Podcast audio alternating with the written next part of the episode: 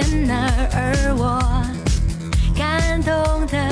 大家好，这里是展开讲讲。没有想到这么快又重新听到我们的声音了，我是冻姐，我是康迪，我是王老师。好，这期是我们的那个五月广播电视报啊，这个是洞察，就是刚刚康妮还在说我的洞察非常准确，就是我们一般都是在 月底的时候密集更新，对对对，所以这期又很快的要跟大家见面。然后我们每个月广播电视报也依然是沿袭之前的一个就是就是程序，对程序，第一部分是热点，第二部分是吐槽，第三部分是推荐，第四部分是个人分享。嗯，这期有什么需要热场的吗？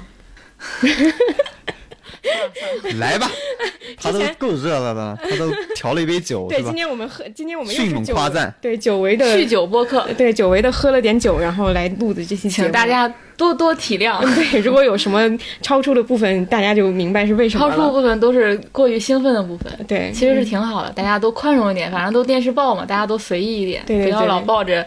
就是要听严肃议题的态度，是吗？嗯。好的，那我们这期就先进入热点吧。然后这个月热点其实有一个特别的地方，是在于说有两个大的热点，我们在上一期的那期讲小五座的那一期播客里面都提到了，就是讲那个陈思诚呃离婚和那个新垣结衣结婚这两两个事儿。虽然说我们也不知道他放热点，我们到底有什么可延展的，但是我们既然已经聊过了，所以这一期的热点其实就一个，就是最很近的一件事情，就是《老友记》重聚。然后这个部分是不是王老师先来说一下？因为感觉感触很深啊。嗯。对《老友记》算得上是我看过的第一部还是第二部美剧，但是是比较早的一个嘛。然后我当时看的那个节目，其实感慨很多嘛。就其实里面环节很多嘛。就比如说，但我突然发现《老友记》是唯一一部我找不出来我最喜欢场面的那个，因为它中间有个环节问大家你你最喜欢的一个情节是什么？我想想，我完全想不起来，因为觉得每一幕都很好。而且我我想象一下，为什么想不起来？我就发现，就是我一般会突然喜欢一个情节或者一个一个一幕，是因为那一幕跟可能跟我的生活发生了某种共鸣，我就会记得。但是看《老友记》的时候，我的。世界是空白的，那时候刚上大学，就是你的成人没有什么朋友，也没有什么对象，主要是你的成人世界的这一部分的生活完全是空空白的，你没有进入社会。但老友记其实呈现的是一个完全社会化的一个这么东西嘛，就其实它给你的一个全新的对于这个世界的想象，我觉得那个是我突然想到的，给我印象非常深的，就是那个时候你有一种强烈的好奇心，然后这种好奇心，我自己现在看来，那种好奇心没有任何的偏见。立场和杂志，我觉得现在可能很多人反而没有这种东西了。就我们那时候对于世界的，呃，渴望或者对于世界的开放程度是非常非常的宽的。这是我当时看那个重聚的时候想象的特别呃重要的一点。另外一个，我一直觉得，其实一些电视剧或者我突然反映到一些电视剧对我们的影响，其实比我们想象的要深很多。我就突然发现，哦，原来最早期我对于合租的想象。对于这种，他们当时比如里面有那种 laundry，就所谓的洗衣服的想象，但你突然发现来到北京合作时，中国没有这种东西，中国每家都有自己的洗衣机，没有那种所谓的一个洗衣房。对你对这种东西是有想象的，然后你对咖啡馆的想象，你对咖啡馆和朋友在一起喝咖啡馆喝咖啡的想象，对吧？你你发现就是后来我来到北京之后，你就发现我们其实，呃，很多看老友记的人对咖啡馆是有亲近的，就是你觉得这个东西跟你生活很近，对我就觉得可能。早期的这种美剧给我很多的这种教育的空间，或者这种提前的，呃，对于世界的想象的这种东西，这种东西我后来发现确实比我想象的要多很多。包括比如说里边对于节日的想象，对于每一个朋友带一个菜过来去庆祝这种东西，我发现都是从美剧里面得到的。就是包括你再想深一点，我最初对于 LGBT 的认识。对于不同人士的认识，对于婚姻的认识，甚至对于比如说一夜情的认识，你很多都是来自于这部剧。比如因为我上的学校不，其实不是在北京或上海，其实是一个小地方的学校嘛。它其实那个时候互联网也不是那么发达，你其实对外面的这种了解的渠道没有那么多。就你发现这部剧对你的这个，呃，打开眼界的这个东西是特别特别多的。你就想到那时候其实有种迫不及待去拥抱生活那种感觉，就赶紧去大城市去去享受这些东西。对，所以我觉得《老友记》其实真正能代表我我的青春，就是对这个世界的最强烈的好奇心的这一部分吧。对，然后最近看那个还有个感触，就是看最近在看那个《孤独美食家》，就很奇怪，那个弹幕经常会纠结日本的物价是不是很高，这边是不是吃亏了？这么点菜卖那么贵，是吧？那我哎，我就觉得很奇怪，为什么会纠结这些东西？我我就想，我以前看剧的时候完全没有去纠结，说是不是美国这个东西啊？我觉得你不好奇别的人是怎么生活的吗？如果你完全没有去到过那个地方，啊，我觉得其实挺遗憾的。就现在好多可能很多人在看一个东西的时候，他已经带了很多立场，带了很多偏见去看了。那我觉得回想起我当年看《老友记》的那种感受，真的是一种很纯粹的一种对。更大世界的这种好奇，对于一种你不知道的这种东西的热情，对我看那个重聚的时候，就重新把这个东西想起来了，所以其实还蛮感慨的。嗯嗯，其实我看的应该比王老师晚非常多，我是他已经成为一种时代风潮和那种你。每个上大学的人都必须看的时候，我才看了这个剧。我所以，我应该没有那么就比如刚才王老师说那种对群居生活的想象啊，好朋友住在一起啊，我都不是从老友记来的，我是从奋斗那个 loft 来的，心碎乌托邦那才是我的想象。包括几个朋友之间的爱情关系啊什么的，都可能我们好像是从国产剧，对我要晚一点，就是我是在那个之后我才看的老友记。对，然后我刚才王老师说有一点我印象很深，也是。就是一个影视剧能给这个世界带来如此大的影响。我记得当时他们那个采访当中，不是他们那个特辑当中，不是采访了一些世界各地的剧迷，但是他选选择了很有目的性啊，就选择了比如第三世界国家的人啊，LGBT 人群啊。但有一个人说的印象我特别深，他说，就他们可能没有意识到，他说那些六个主演没有意识到他们对这个世界的局部影响。我觉得“局部影响”这个词用的太准确了。我觉得影视剧对这个世界就是一种局部影响，它是很细微的，没有那么重大，但是它可能会给几代人都留下了一个共同的记忆。就可能就是你你我看《老友记》的时候，我我看那个重聚的时候，我脑子里回想了一句话，是那个《舌尖上的中国》的那句话，就是“时间的馈赠”，就是你只有活这么久，你只有呃，你二这么多年间，十几年间，快二十年间，你你自己的人生也在。变化，你才能去接受这一幕，这就是时间带给你的。对，我觉得这个是这种世界的局部影响和时间的馈赠，就是我看那个重聚那个特辑的时候。特别强烈的感觉，即使我对《老友记》的感情没有像王老师那代人 那么深，对，但真的是是这种感觉。然后那个人就说，他希望这六个人休息时候能安心入梦，因为他们拯救了许多陌生人。嗯，我觉得这话说特别好，我也非常喜欢这种因果关系。我觉得他们可能自己都无法意识到，他们可能知道这个剧有多红，他们可能。都不知道他们影响这个世界上多少角落里的人。然后我看到冻姐有发了一个呃微博，提到说，因为她的生活就像老友记一样嘛。我我我我我我能感受到，比如你在大学期间就有很多一样的朋友，你们这么多年一直在一起。然后我觉得这种是非常非常非常珍贵，然后非常非常难得的。但是我还记得当时有一个也是一个剧迷采访了，他说他说那个时候我身边没有任何朋友，但是我就看这个的时候，我就觉得好像我身边有很多朋友。我觉得这也是。可能很多人没有机会，就是我性格的原因、机遇的原因，他身边没办法聚集那么多的人，但是他又仿佛在那个剧当中获得了那种非常珍贵的友谊。和连接的感，跟世界有关联的感觉。我觉得那个感觉是非常非常重要的，就是我们现在好像很缺少。嗯，就如果你身边也没有这样的朋友的话，你好像很缺少你你从一个什么地方在获取这种感觉。包括大家在有时候在听播客，其实获得的也是一样的，嗯，就是好像这些人在你身边和你有了一种很亲密的连接一样。嗯，对我我我那天看到就是他重聚里面最后那个人，就是他那个制作人说的那个话嘛，他就说。在一个阶段，你就是把朋友当成家人一样的去看，尤其是我们这种可能从外地来到大城市的人，你尤其是在这个阶段是呃非常非常的把很亲密的朋友，你们其实就会长期聚在一起，然后他们对你的意义来说就是最重要的。然后，但是这只是人生的一个阶段，就是他一定会走向下一个阶段，你们会各自有各自的家庭，会各自有自己的方向，就是它就是一个有点像是过渡阶段的一个阶段。但这个阶段其实有朋友陪伴是很重要的一件事情，它让你在这个城市里面。不再孤单，也让你在一起的。过程当中经历很多很多很多的事情，因为就像阿康说的，就是我我跟我的朋友，就是我们俩今天又回忆起来这个事情，就是因为他是一个看老友记看很很久的一个人，他看的次数很多。我看老友记可能比你更晚，因为我是属于说我知道大家都在看，且这个东西很有名，大家都说看这东西学学英语那个阶段之后了，就是因为他一开始那个时候已经出完了嘛，所以你再去看他，其实你是有一点畏难心理的，你会觉得太长了，或者说是你没有办法进入那个语境。然后我看的那个契机也是因为我当。时情绪很低落，然后我的朋友就说你去看一下，可能会让你心情变好。这就是我觉得它对于很多人的意义，就是它是个喜剧嘛，然后它又同时有这种温暖的感觉。它其实，在很多时候都会让你真正的说是忘掉了现实生活里的一些东西，去进入它的那个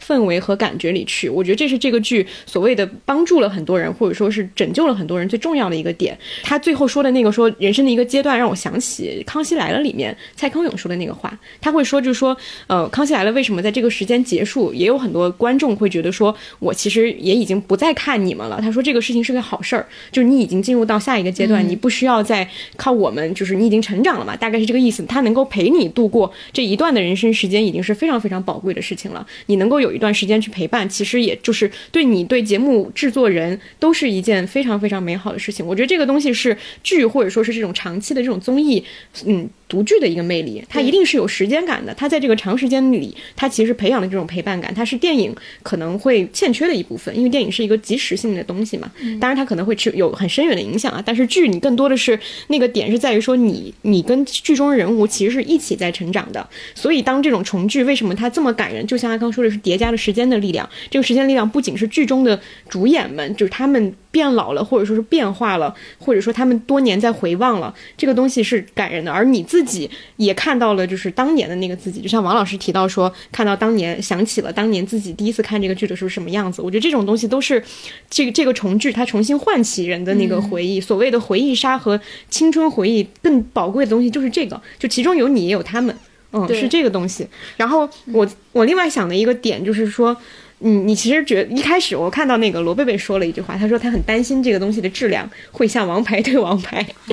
就因为《王牌对王牌》第一季的时候就老搞这种回忆杀嘛。但你会发现还是不一样，不一样的点在于说，我觉得《老友记》这个作品本身它影响力和经典程度就是很顶尖的。另外一个就是他们这几个人能够维持现在这样的一个和平稳定的一个关系也是非常非常难得的，它是一件好事儿。而且你看那个重聚的时候，它里面有大量的细节都在印证他们当时是真的关系非常好，而且真的是有过，就甚至有过那种青涩的，对对对对，就是好感什么之类的。它让整个故事变得更加真实。我觉得这个东西就是你比比演出一个童话更不现实的事情是，他在真实生活里也是一个童话。嗯，我唯一能想到的剧组就是申元浩他们。就是我我在刚刚想的，就是说，如果十五年之后，请回答一九八八再重聚，我相信它也会是一个还挺温情的一个东西，也会挺感人的一个东西。它就是天时地利人和都在这个地方里了。你刚才想，你刚才讲的时候，我想到他说他们瞄准的写的那段时间段，就是朋友接家人那段岁月嘛。其实当你的朋友结婚之后，那个时间就会结束。嗯，他就卡那个时间点，其实是很准的，因为你你你觉得，尤其是生小孩之后，结婚可能还未必。对我们生日常生活中就是这样，甚至有。有时候，嗯。有时候可能阶段不一样，可能是生孩子，有些可能是他有了男女朋友之后，你们的那个关系都会发生一个变化。嗯，然后我看的时候还有一个非常强烈的感觉，我好想当情景喜剧的那个现场观众啊，因为现在没有情景喜剧了嘛。你没有觉得那个很像看脱口秀吗？对，我就想说这一点，就是你你看的时候，你会觉得它里面有讲说观众的现场反应，甚至左右了当时那个钱德勒和莫妮卡的那个感情线嘛。就他们没有想到说观众反应如此之热烈，本来只是。是想让两个人就是一夜情而已，后来他就意识到说这值得好好发展，我们得多留意，然后要去深入探索他们俩的关系，才把这一夜情给拓展起来了嘛。我觉得这个这比什么网飞当年说什么用大数据写剧本强大多了，那个反馈有多直接。然后我就想到上周三的时候，我们仨一起去看了周奇墨在北京的那场脱口秀，叫《不理解万岁》。我当时感受很深的时候，你就能感受到那个现场那个及时反馈的魅力，那种多巴胺在飞扬，就是你的多巴胺和我多巴胺在交换，你觉得整个场子里就漂浮着多巴胺，就那个东西是就是非常现场的魅力和及时反馈的这种魅力，就是可能那个段子你在电视上你一个人看没有那么好笑，但那么多人聚在一起的时候，那个那个气氛之热烈是让你整个感觉是非常非常不同的。场子热起来了，就那意思。对对对，嗯，这也是我觉得确实是情景喜剧的消亡，它也确实带来了这个问题，就是因为情景喜剧是一个，嗯，更多的在意的是现场创作的东西，嗯，不管是编剧的现场创作，还是演员的即兴演演出啊，就包括他在小小的一个空间有很多交流的那个东西，它其实是最跟观众是最近的，所以它为什么会有观众在现场，可能也就是为了测试我们这个东西有不有效，它跟。传统的那种靠写情节去展现的那个电视剧还是很不一样的。是我突然觉得，好像这个时代消失了很多东西，比如说情景喜剧的现场观众，比如我之前发过微博，我说现在消失了，说你跟一个店员的互动是说你不用找我零钱，你不用找了，我就走了。对我老是觉得这个很有电影感的场面。对，现在甚至你去点单这个都没有了，你扫码点单。对，好像消失了很多可以发生故事、对或者发生有趣对话、发生人际关系的东西。对你哦去任何地方，你都是扫个码，然后就把这个机器就完成了。你其实省是所谓的省去时间，其实也省去了很多浪漫的可能性嘛。嗯嗯，还有一点就是，我发现你们有没有最近读到一些就是写这个重聚特辑的评论？就是好像很多评论都是不太满意的，就说哦他们就只是做成这个样子而已。但是我觉得这很好啊。但是我没有那种失望的感觉，是我觉得我就把它当做一个综艺来看了，对就是当做一个节目而已。但好像大家的期待非常多，我看到大量这样的评论。我觉得他们可能期待，可能是他们专门在拍一集剧集之类的期待吧。但你如果真的了解这些人的话，你会发现这是不太现实的。嗯，那你就有点强行给童话虚伪的感觉，对就好像，但其实这些人的生活已经完全发生变化了。嗯，本来能聚在一块已经是一件很不容易的事情了。对，你还完全让他们再去演一遍他们的生活，我觉得这已经是对，已经是超越这个东西的本身的东西了。所以我其实也没有太多的期待，只是我觉得有一些新东西，比如说我自己。说第一句卧槽的时候是他们玩那个 category 游戏，呃，之前在那个剧里面有一个老头嘛，就老被他们吵的那个老头，那个老头居然又来了，嗯，我就说我操，这人还活着呢！当时看那时候那个老头就已经很老了，对，没想到十几年那个老头还在，就里边有特别多。如果是你，你是这种，我我是看了六遍嘛，至少看了六到七遍这个《老友记》，那里边每个细节，就像那个很多那个采访观众里里边每个都很好笑，那个搬沙发那个就很好笑，嗯，你随便看，就我就觉得。这个对我来说就是唤醒回忆的东西，我就甚甚至想，我随便点开一集是吧？那个台词我就能接上来。嗯，这个东西，你我不知道，就更多人还去期待一个什么样子不同的反响的，更能震慑他们的东西。我我觉得是不太会存在的。嗯，我觉得所谓的这种，我觉得它最好的一点就是它把所有东西都卡在了一个精准的点到为止的点，就是它既没有狗尾续貂，然后也没有去尽量的去渲染我们。呃，怎么怎么样？就是他很明智的知道在这个地方就该停止了。这个是那个老罗那个书里写的，就是很少有节目会在，就是我知道我自己在高峰的时候，就在往下坡路走的时候就停止，而他往往是要等到触底了，他才会停嘛，就是能够在一个关键节点去截到它，这个东西就本身已经很好了。然后他们又知道说，多年以后不管观众再怎么喜欢，我们没有把它再重新翻出来重聚，拍一个电影版，或者说再拍一季，因为《欲望都市》就这么干了嘛，是就是那个东西也是。你看了以后会让大家更失望，因为不管是各方面，你其实知道那个滤镜不存在了。对他们很明智的知道这个东西不可行。我反正觉得很真实，因为你看他们的状态就既不热情也不冷漠，对，既没有太过于表演性质，但又不是那种很生疏，好像有仇恨，但就是只是多年没有联系的一种稍微有点距离感。但是，一旦带入他们的情节或者带入他们当年的东西，他们立马又很活跃起来。你甚至觉得，比如菲比那个角色，那 Lisa Kudrow，她她就立马又变成菲比了。她每次对那个虫子对她那个笑，对，跟那个一模一样。就你会发现有那种瞬间，他们又回来了。就那个东西，我觉得是非常真实的东西，他没有去营造，就像剧组当年一样，他没有刻意去营造一个怎么样的东西，就该结束那个点就到了。我觉得这个点也是非常，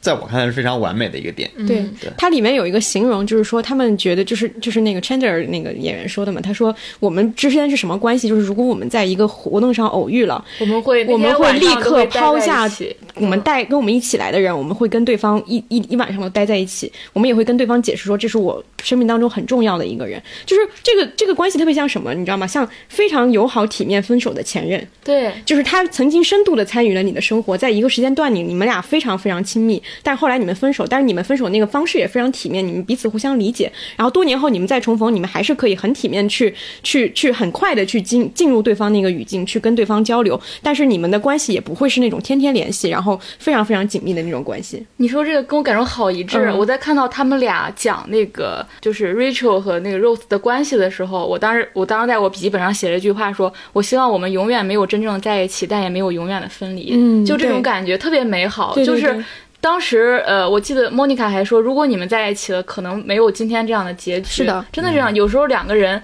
就是没有在一起，反而那个友谊会持续地更久天长下去。对，它不是一个迅速燃烧的烟花嘛，它是持续燃烧的一个对对东西对，所以你嗯刚才讲那种关系，其实是我觉得人类非常非常理想的关系。对，就是我就觉得所有这种相对理想的，就是明明显就是你又有热情又有理智的关系，都在这个里面都呈现了。这个东西太难得了，你不是燃烧的过了头，就是大家就是闹掰了嘛。就是大部分，尤其是剧组更容易出现这样的情况，因为你们都同时走红了，有利益纷争，对吧？这个东西太常见了，所以我觉得这个这个重聚展现了这个东西真的是太美好了。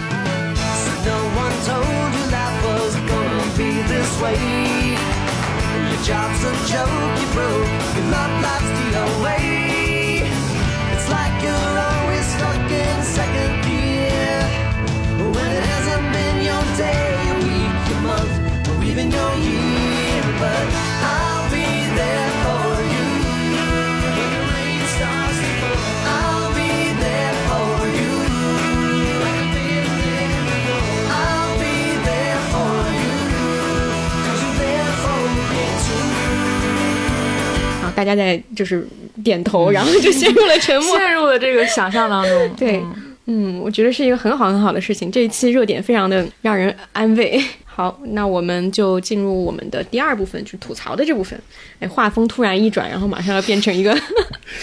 本来还是很温暖的人，突然变得很命啊！然后先进入吐槽部分的电影环节。这个月。呃，看了一些国产电影，因为这个月有五一档，然后还有五二零档，接下来还有端午档，就是都是一个非常的烂片，也不是烂片厮杀，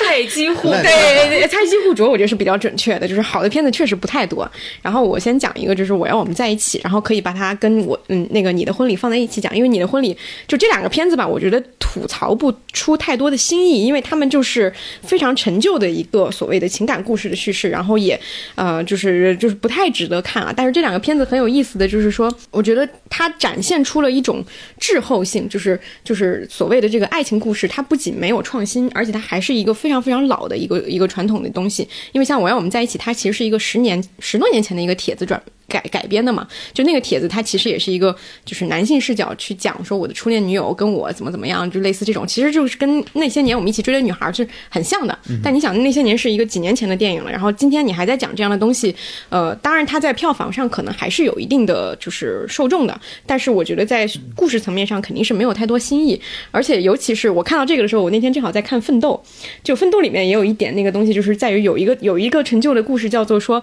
啊、呃一男一女两个人在一起，男的永远在想说，我一定要买到房子。我才能跟你怎么怎么样我一定要对我一定要出人头地，我才能跟你结婚。然后在这个故事里，往往那个女的都会说没关系，我不在乎，但是男的就不听，就是每次都是这样。陆涛跟那个夏琳不也是吗？就是对就这个故事里也是这样的，就是这个这个这个东西也不能说它不现实，尤其是对于八零后来讲，我觉得是很现实的一个困境。但是你放到今天，如果你的观众是九零后、零零后的话，他们就根本不相信这个东西是可能会存在的，因为对于大家来讲，就是你已经到了说所谓的爱情都已经稀缺的一个程度，你再去讨论所谓的物质对爱情的影响，就是这太远了，这个东西就是不太可能发生这么直接的一个因果关系。然后呃，尤其是是这两个片子的相似点就在于说，你的婚礼讲的是就是男主角是我为你放弃了什么，就放弃了我的我的未来，或者说放弃了我的可能性，放弃了我更好的工作。然后呃，像我我要我们在在一起，就是我为了你试图要去争取什么，但是这个东西可能不是我想要的。这个我我我我要我们在一起，就让我想起奶万说的那个话，就是所有男孩年轻时候的梦想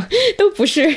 买房买车什么之类的，就是很像，就是你今天听到这种话，你就会觉得很可笑，你知道吗？就是什么都是你自己的选择，你为什么要一切以自己以我为主语去构筑整个爱情故事？那么女生的诉求在哪里？其他人的诉求在哪里？其实，在这种故事里面都是看不见的。然后我就想起来一个事情，就是呃，我今天在想这个题的时候，我又想起就是近两年，我们就以近两年为例，你讲那个国外的电影里面相对比较好的讲情感故事的，就是《爱乐之城》跟那个呃婚姻故事嘛，这两个故事里其实它都有很重的一个重场戏是两个人吵架的那场戏，就是吵架这场戏是最能够看出爱情片里面两个人人的本质区别的，因为它就展现了我们俩为什么会，因为都是分开的故事嘛，我们俩为什么会分开？其实其实一定是在吵架这场戏，呃，冲突会非常激烈，而且他们冲突激烈的那个程度最好看的点在于说，因为这两个人互相了解和互相陪伴，所以他们能找出最狠的、最击中对方软肋的那个点去攻击对方。这个东西是非常非常伤人的，这两个电影里面都有。就比如说像婚姻故事里面，他就说你。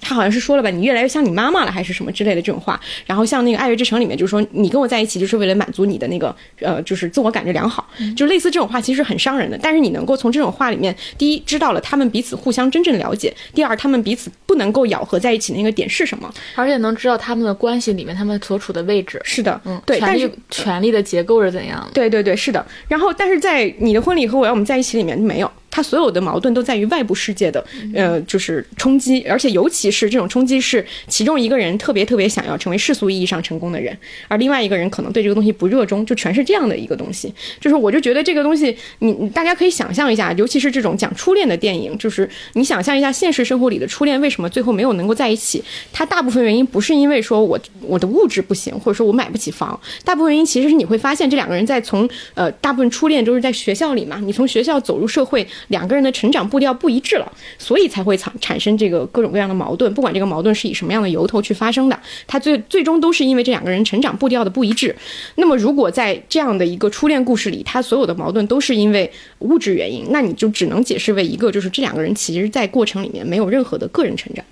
就是都还是两个孩子的故事，对，所以这个东西也是我觉得它，呃，很乏味、很无聊的一个点。你说这半天，我突然想到那个为啥不就是裸婚时代讲的故事吗？哦，是不是有点那种感觉？嗯，对我没房没车，但我有一颗爱你的心。对，然后这是开头，结尾就是爱什么？爱情打不败，打不过细节。我觉得这个是一个八零后特别常见的一个故事，因为可能他确实，因为在我们那个年代，所谓房、所谓蜗居这种东西是一个核心概念。嗯，对，它就是大家提到这个东西，首先就是房，然后是丈母娘，然后有没有结婚，出多少平，就是它是一个核心概念。但是这个剧确实放到今年，呃不是这个电影放到今年，它确实也太土了。这个叙事其实是，我觉得是持续中国二三十年来的一个传统叙事。它其实就说了一件事，就是我很苦，但是命运对我不公，其实就是这么事儿。中国的，比如说小说家。尤其是男小说家，基本上都是这么写作的。他的写作模式就这么一件事儿。我想起那个网络用语什么，我抱我抱砖就没有办法抱你什么之类的那个。对，你看他大家写的都是这个东西。我我我为你受尽苦难是吧？但是我我去奋斗，然后最后命运其实是对我不公平的。所有所有东西都是这个。嗯，这个我都觉得无所谓了，就是旧。这个故事本来就是。就是老，但我觉得让我最生气就是什么？就是你作为导演，你你作为一个直男，你好好当个直男就行了嘛。你别首先你不要去思考这些东西，你思考的根本不像样这些东西。直男一思考，女观众就发笑。另外，你作为一个正正经直男，你你的女主角那么好看，为什么不能给人家多点镜头？那张静怡的镜头那么少，就一直这个男的在挣扎纠结，谁要看这个男的的挣扎纠结？莫名其妙，你明明是个男导演，你多关注一下女演员不好吗？就好奇怪，你现在作为一个直合格的直男，现在这件事都做不到了吗？我就觉得，你比如说，你看姜文，姜文就老拍那啥是吧？他就说周韵，对，人家问他你为什么老拍那个周韵那个啥？姜文说又好看啊，是吧？那我觉得理直气壮的直男，对，就就好奇怪，你现在作为一个你你连个合格的直男都做做不到。对啊，我觉得莫名其妙，就最简单的一个东西，你多拍大家觉得好看的人不就行了吗？嗯，然后你多拍呀，就今你看这个电影最难受的是这俩经常不在一块儿，嗯，就反正都是那个男的的结果，然后你那个那个那个女主角你看不到，经常看不到，各种看不到，对。可能只有房子出来的时候看看到一下，然后最后连面都没见到是吧？就是那个镜头里边就他自己一个人就。不懂，就是吧？就是你一定要给男主角那么长思考的时间，那么那种慨叹命运的时间太长了。嗯，就是我是不理解，反正我看一点意思都没有。为什么看一个愚蠢的男的在那里不停的思考，还很纠结，觉得觉得命运不公，就是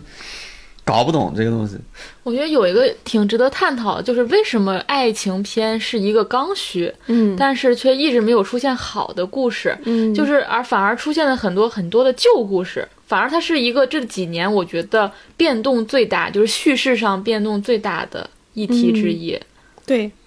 而且不断的有，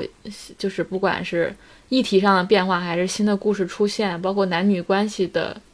那这个思想上的变化。对，这个挺值得做一个专题专题研究，的。而且对我之前采访过一个电影学院的老师嘛，他就说，就是爱情片就是就是一直都维持在就是比如说你三千万左右，就好像特别好的上不去，然后但是你会发现这。嗯，从去年到今年，很多爱情片非常热卖，就是因为它真的是刚需。你说三千万是票房吗？对，就是平均，就之前平均票房就三千万左右的票房，对，就上不去，就是，但是大家又因为就不好看，但这两年特别连很差的爱情片都卖很好，对，因为就是市场上极其匮乏，然后大家尤其是、嗯尤其是现在那个荧幕数增加之后，就是小城市人大家要约会啊，要干什么，就是选择很少，你就会选择看一个爱情片，然后给大家看的还都是这种怀念前任的故事。哪怕是一个这么旧的故事，它依然是有市场。你看那个它票房并不低，也对，是你的婚礼票房很房很高的，啊嗯，为什么大家不去拍很新的爱情故事呢？现在故事不好讲啊，可能也没有什么新的故事模型还没有很很难。概括，就是它很难因为有用一个个现象里面，现在大家经常提的问题就是不知道男女主角为什么相爱，嗯，就好像没有这个动力。包括我们之前聊小五座的时候，他也提到这个问题，就对是就是他搞不清楚这个动机怎么样，好像就好像两个很完整的人突然就在一块儿了。而且还有一个原因，可能就是因为不知道怎么去写他们分开。就是你不知道相爱是一个原因啊，但是你也不知道还有什么原因能够，因为大部分的爱情片它还是要达到一个目的，就是要让观众有催泪嘛，就是有那个感动嘛，就是就是可能这是一个传统的那个东西，就是那你如果说现在已经没有所谓的门第，也没有所谓的经济压力，然后也不存在什么世俗的就是反对的理由，那这两个人其实。就是没有什么理由会分开，要去讲那个分开的原因，它就会特别它特别地会变成一个文艺片。，对如果你真正的想去探讨这两个人分开的原因，对，它就是变成深入这个关系内部的一些矛盾。嗯然后可能观众也并不喜欢看嗯这个东西。对嗯对，所以我觉得能想到的一个近期近两年，就是像那个超时空同居那种，就他会带一点奇幻色彩的东西去讲，可能他就更有那个。男女主角又是很可爱的，对对对，他会更有那个有的放矢一些嘛，因为我自己会觉得在，你在一个社会高度自由，至少对婚姻上高度自由，高度自由的时候，那这个爱情就不那么重要了。嗯以前为什么重要？因为阻碍太多呀，嗯显得它尤其重要。这个也不给，那个也不让，然后这个又要买房的阻碍，那个又要什么的阻碍，那你就发现爱情很可贵，大家都在追求爱情，不管怎么样。但是现在其实大家也没说一定要买房才能恋爱了，也没说有家长就。很粗暴的专制的这么管制了，国家也不怎么管你是吧？门国家鼓励你门第国家还鼓励结婚，鼓励生小孩是吧？那你爱情突然变得很廉价，就是 就不需要刻意追求的东西了，它变得没有阻碍，这件事就变成一个英雄去打巨龙，巨龙很弱鸡。所以我觉得可以拍那个我无法恋爱的理由，嗯，就大家都没办法恋爱了，然后把这个呈现出来也很对，我觉得过几年一定会有这样的东西，或者我无法结婚的理由，对。我无法恋爱的理由，剧都已经拍过就了就。非常日本了，对就突然已经到日剧时代了。那我们接下来再讲一个电影，就是那个《悬崖之上》。嗯，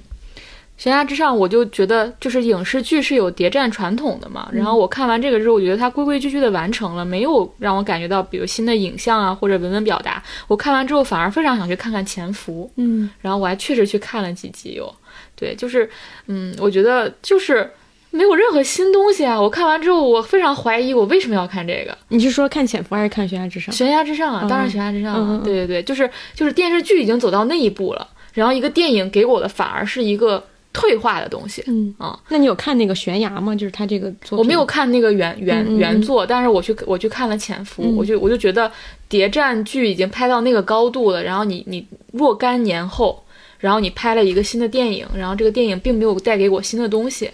然后新的超越那个东西，超越原来那个表达的那个东西在，不管是影像上还是文本上，然后我就觉得。张艺谋已经进入到了以刘浩存为中心的，他很美美学。哎，这不就是王老师刚刚说的说，哎，我为什么拍他拍很多？因为他很美、啊。我觉得你要能做到这点，也算占一分。那人家做到了，而且我觉得他把那个你能看出来刘浩存的雪地造型，他精心控制到了他睫毛上沾几根雪，哪几根上沾那个雪粒，他都整个控制到这个地步，包括他的帽子怎么戴，然后他的围巾上要 像那个个雪要怎么样的，韩国女团的 Cody，你知道吗？就是专门去给他打造那个打歌服。就是美是挺美的，但你不觉得就是那个美太精心控制了吗？少了很多那种漫不经心的感觉，你能感受到就是张艺谋一直在强调。你们看到了吗？她这么美，然后，然后观众就是我们看到了，然后呢，就，然后，然后他的很多电影现在给你一种感觉，就是他已经进入到那种大厂 OKR 那种领域，就是他进入到了一种精心的团队作业和项目管理，就是他非常有经验，然后整个东西能完成的齿轮咬合的非常的紧密，快，一直拍。拍的很快，拍的你也挑不出错，不管从故事讲故事的角度，还是从画面，都觉得挺好的。但是就没有任何惊喜，也没有任何超脱性的东西。你甚至都延展不出什么可聊的东西。是，而且，嗯，刘浩存确实非常让人出戏，是他那个声线是，我觉得他的声线啊，最不适合演来这种角色，就是女革命家。就我们对女革命家可能有一些刻板的想象，但起码她是有一些，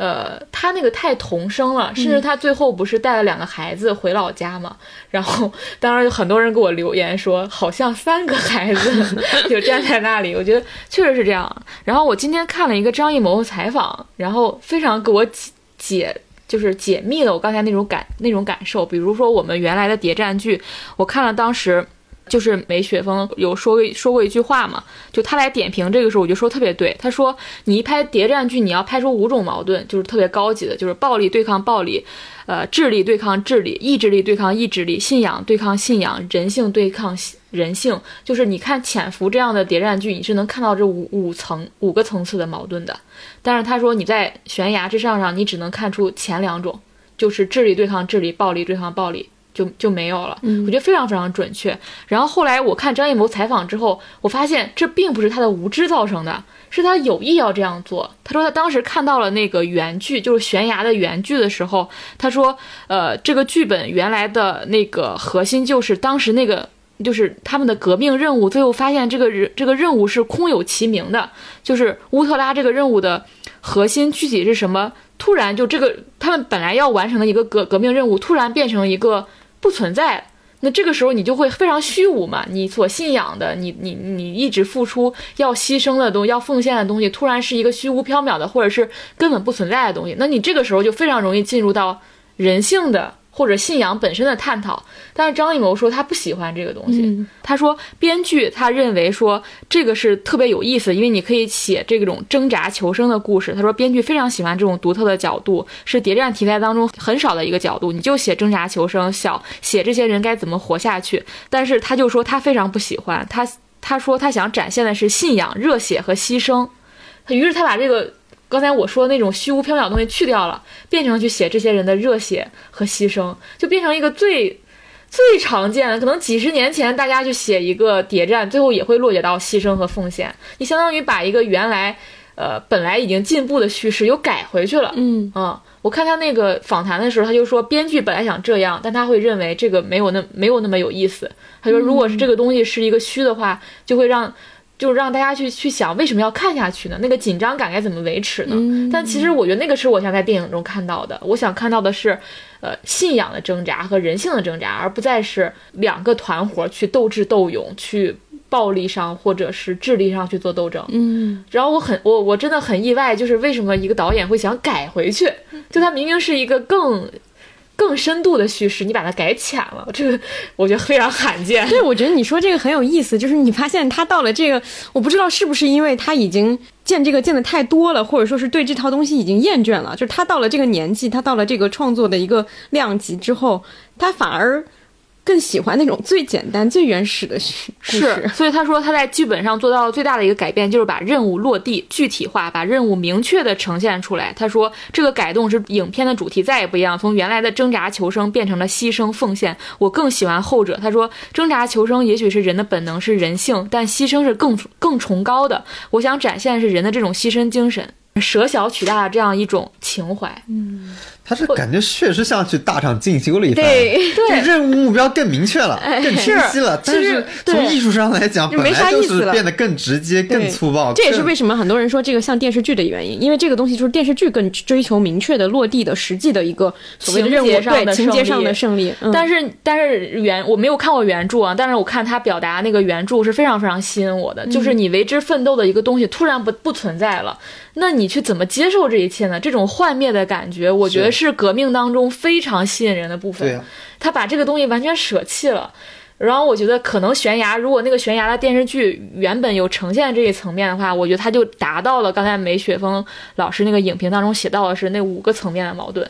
如果你这个层面都体现出来，我觉得是非常非常吸引人的。他反而把这个故事改到。非常原始的部分，然后影像上说他非常想追求那个雪一直在下的感觉，然后他说这个是好像是世界电影史上唯一一部雪一直在下的电影，所以我这是在搞什么中国人最爱的世界吉尼斯世界纪录吗？我当时看到，我也觉得很荒谬。你为什么要追求这是世界上唯一一部雪一直在下的电影呢？这个意义有是什么呢？这真的很像，就是大厂就是为了追求业绩，然后把前面定语加的足够多，然后我这个东西就达成了一个业绩。是，所以我我我我挺好奇的，就是就是就是我们看一般看谍战，不都是就是高概念啊这种强冲突嘛，这种大量的反转和人物命运，大家是猜不到的。我觉得这个是最基础的，你不能只停留在这个基础。你如果停留在这基础，我电视剧已经满足我了主。要是他怎么说的这么理直气壮？我听完 他采访他，他说的完全是缺点啊，他怎么当优点在说呢？大家可以去看，是那个电，还而且是电影艺术那个杂志采访，那个采那个采访一般会探探讨电影当中非常学院的那种，哦就是我会去探讨剧本的具体的怎么写作，影像上怎么表达。他当时就是这样讲解的。然后我突然看完那个之后，我理解了很多。我原来以为是他放弃的那些部分，后来我看完这个采访，我意识到说这是他主动选择的。然后我还有一个呃启发很大的就是，他是给每个人物都做了很多造型嘛，比如要穿着皮衣，戴着礼帽，然后要坐一定要坐黑色的轿车，要要戴黑色的斗篷，然后整个片子都有一种因为雪一直下，又是整个是黑色的调子，会有一种水墨画的感觉嘛，确实是非常非常美。但是我会觉得有时候是这样子，就是形式感，你又对应的特别实的东西会很割裂。就比如我们刚才说，他把整个故事变得特别的实，戏剧冲突特别的明确，你去追求美术上的但你又在美术上追求一种超脱，就导致这个非常的割裂。嗯啊、然后当时梅雪峰那个影评里，我觉得那篇影评写的非常好，就是他也里面也提到了两点，他说张艺谋一直在里面追求两种感觉，一个是痛的感觉，一种是酷的感觉，但他没有意识到痛和酷是排斥的，因为痛是非常非常缓慢的，而且痛是一种平等。就是我们每个人，只要你是个肉体，你都能感受到痛。但是酷是有阶层的，就是只有一些人才能酷。酷就是你你你你杀人，就像那种暴力美学一样，你像昆汀一样，你杀人是呃下手极其果决，你根本不在乎他是个生命，那才是酷。然后而且酷是快的。痛是慢的，它是两个两者之间是有割裂的。我觉得是我虽然没有理解到这么高深的层次，但我能理解到说你追求的形式感和你故事的实之间是有割裂的。如果你追求形式感，追求写意，你的你是水墨画一样的风格，那你的故事就是应该是就是悬崖剧本原始的那种很虚无的感觉。如果你配上水墨画，我能想象出会是一个非常好的电影。嗯嗯，对，但是这个片子就是虽然我刚才吐槽这么多，就它肯定不难看，它肯定不难看，对。它已经是非五一档最能打的电影。对，而且他也张艺谋第二部过十亿票房的电影了，嗯就是他他肯定不难看，他肯定，但他不符合你对张艺谋的想象。我觉得接下来一段时间，可能我们都要调整对张艺谋的想象对对对，我觉得他真的可能年纪大了，他喜欢那种，嗯，你好点儿说返璞归真，嗯你不不好点说就是倒退。对，真的是就是这样的。他 他喜欢的东西已经是老的东西了，嗯嗯我们电影部分就这两个吐槽了，然后我们接下来开始进入剧集吐槽。呃，接下来这个就是《无罪之罪》，就是这个剧吧，就是这个月还挺火的，就是它当时评分一度挺高，然后大家都在看，然后又就是有一个口碑的飙升。我发现这就是奈飞剧的一个特质，因为它是一次性放出，有大量人都是一口气刷完，然后就开始狂吹，然后就开始整个的这个东西都来这一波都来的非常猛，但是。半个月之后就没有人再讨论他了，哦，就是他很快的又会消退下去。我觉得《无罪之罪》他的这个导演是那个看不见客人的那个导演，就是这个人是目前就是西班牙影视剧这两年非常的红火，就是这个人一己之力带起来的。我甚至觉得他是除球星以外中国人最了解的西班牙人。对，应该是，对他。就是他那个，就是他的一个特点，就是他特别，尤其是他的电视，呃，他的电影和电视剧其实都有一个特点，就是所谓的反转嘛。他来中国给他送了一个扇子，上面写“反转王”，然后，然后我就觉得，哦，然后我就看着这个剧的时候，我带着很高的期待，因为大家都在说特别好啊，就就感觉像是一个小众、口碑冷门的这个剧集。看完之后，我就非常极其失望，就是尤其是因为它是一口气就能看完的，就是最开始的时候你还会觉得有一点惊喜的东西在里面，但是看到最后，它依然是一个草草收尾，以及呃同同样的一个问题就是没有任何灵魂。就是你看完这个故事之后，你感受不到这个故事有任何打动、特别打动你的地方，而且它里面充满了一种，就连它所塑造的那种所谓的女性友谊，都让你觉得充满了一种投机感，而且这个女性友谊最后也没有能够升华到哪儿去，就是整个的这个故事吧，它就像是，就是我就要吐槽一下，就这个跟我之后推荐的一个剧可以联系起来看，就是这个剧就非常标准的奈飞，就是它能够在一个点上或者说一个整体的概念上做出一个很标准的一个产品给到你，你也会一下子觉得说，哎，好像还挺震震慑人的。但是这种东西看多了以后，你就会对它疲惫了。就是我们上一期提到那个问题，你当你成为一个熟练的电视剧观众，你对这种所谓的反转和情节已经不再满足的时候，这个剧就不会成成为你的选择，它也不会是真正的神剧，因为它没有什么，就是它很能编，很能编和很会写，我觉得是两个概念。很能编是一种技术层层面上的操作，很能写是一种所谓的掏出灵魂的一个东西，它肯定还是有很大量的一个区别的。就是这个，我也觉得说，西班牙影视剧在某种程度上，它在欧洲的版图对于奈飞的意义，就像韩剧在亚洲的意义是一样的，它都能产出同样的东西，就是工业化水准不低很，高，技术然后上很强。，对情节很规整，但是缺乏灵魂，它永远顶不到那个最高的那个点上去。是，嗯，因为我看它特点是反转嘛，但是你你仔细看这一部剧，其实就是如果每一次的反转，如果你不能够揭示一个更沉痛的东西，那反转是没有意义的。嗯，那他就反复做这种没有意义的事，就是他的反转其实最后就成为一种目的了，所以它就变成一个高你说的高概念，它就是为了反转，大家就是看反转啊，反转牛逼，反转最厉害。就是相对来说，我觉得那如果做个比较，我觉得《沉默的真真相》甚至更好，因为《沉默的真相》里边背后，我觉得永远在呈现一个更痛的故事。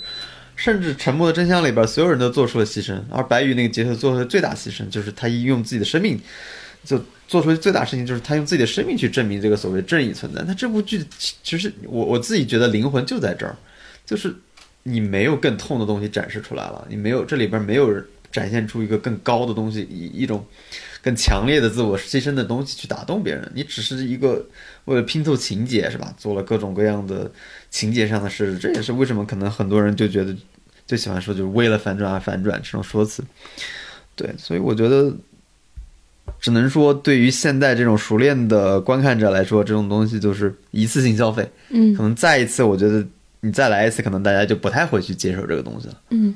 我一个想法是，这种为反转而反转这种技术，很快会从影视剧当中消失。它应最适合的场景其实是剧本杀，哦，是剧本杀，就是我就是把它当做游戏一样，我单纯是为了那个爽。但是那种你在影视剧当中想要得到的共鸣、慰藉，这种深入灵魂深处的共这种东西，情感类的东西才是根本嘛。如果这个东西你获不获得不了，你为什么把它做成一个剧本杀呢？嗯，剧本杀我们我们我们爽的地方还有参与感呢。对呢，嗯嗯嗯，对，我觉得刚刚王老师说到那个，确实是，呃，就是一次性消费的东西，这个东西就是奈飞的特点。我都不知道它到底是因为它设定了说我要一次性放出，才导致所有的作品变成了一个一次性的消费品，还是说反过来？哦嗯，就它的那个特点，因为像我们刚刚说《老友记》那个嘛，就是你是有追看的感觉的。包括我后面要说那个《东城梦魇》，就是我会发现它每一周更新的时候都能再调动一次社交网络上大家的期待，嗯但是一次性放出的东西是没有的，它肯定会有影响的。这个很有意思，嗯、就是它是一次性放出有没有导致整个创在制作层面就发生了变化？对你，我觉得，因为按照我以前的一些经验是在于说，尤其是这种情节性比较强的东西，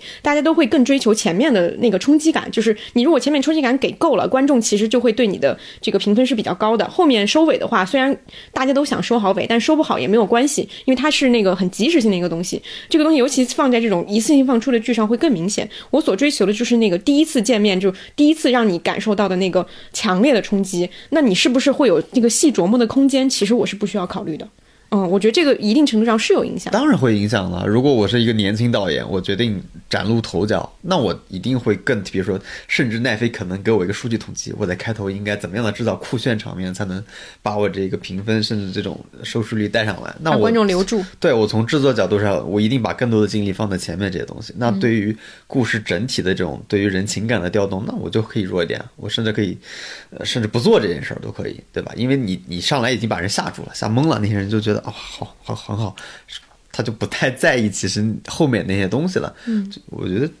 一定是会有影响的这种东西。嗯，接下来一个是也是一个奈飞出的，就是《爱死亡机器人》第二季。这个片子其实我觉得放在吐槽，嗯。要吐槽的点，其实大家都说的比较多，呃，我只是很难把它归到推荐部分。但是我想说的反而是一个可能跟大家观点会不太一样的一个点，也是跟上面这个呼应的，就是《爱死亡机器人》第二季的整体水准，它肯定是不如第一季的。但是我觉得受制于它这个制作时间和第二季的这个这个这个产品定位，我觉得它做到目前的这个东西就是符合产品定位的一个东西。就所有人都在说这个第二季怎么怎么口碑崩盘啊，或者怎么怎么样，但是我相信它的数据一定是非常好看的。大家要清楚的意识到，这就是奈飞做出来的东西，一定要接受这一点。你不想看这个东西，你就不应该支持奈飞。就是对，就这个就是就是为什么？因为我我想的是，就是尤其是像《爱死亡机器人》这种，它其实是不同的单元的故事去拼接到一起嘛。所有的这种东西都会有一个问题，就是它的质量一定会参差不齐。像这一季也有很好的，就是最后那个巨人那一那一集确实就很好，它有那个回味的那个空间嘛。你会发现奈飞做大量做这种东西，它就是缺乏回味空间。那你如果一直在称称颂或者说是在呃喜欢这种所谓的强情节、高反转的东西，那你们那你就得意识到自己是在为这样的东西买单的，它就会大量的产出同样的作品给你，然后它就会持续的让你慢慢的你就会觉得这个东西没意思了，因为它没有可咀嚼的空间。但是我觉得《爱死亡机器人》这个系列，它的作为一个产品，它的意义就不在于说给你提供每一集质量都非常好的动画片，是这样。它就是。用一个很短的时间把这个品牌建立起来，不管是他要鼓励这个新导演也好，还是说他嗯树立的一个所谓的这个标杆性的一个产品，它所要达到的目的在第二季都已经达到了。虽然说我不知道它第三季会做成什么样，但是我觉得这个系列它所有已经它就不是一个口碑向的东西，嗯，一定要清楚认识到这一点。就当时我看第一季的时候，我对它的定位就是这样子，就是你你假使这个世界上有一所大学，然后这个大学的动画专业每年会有一个毕业展，嗯，然后它就是这个毕业展的合集，就是它的目的是在于我把这个展办起来，然后我把这个他们的作品都给放出来，大家都来看。他不他不为作品的质量负责，对他不能也他也不能统一他们的风格，他也不能统一他们的质量，但他的他的意义就在于我让全世界的人都看到你们的动画作品了，我看到你们的毕业作品了，它成为。很多人面向观众的第一站，对，我觉得它更像，你可以说它像 First 的影展一样的一个意义，嗯，对，这是我觉得它这一季它可能回归了它的本质，因为第一季的时候可能它是一个开头，它是个亮相，然后它又有大导站台，它是一个打品牌的东西，然后它可能也花了更多的时间，是，但它慢慢慢它就是一个。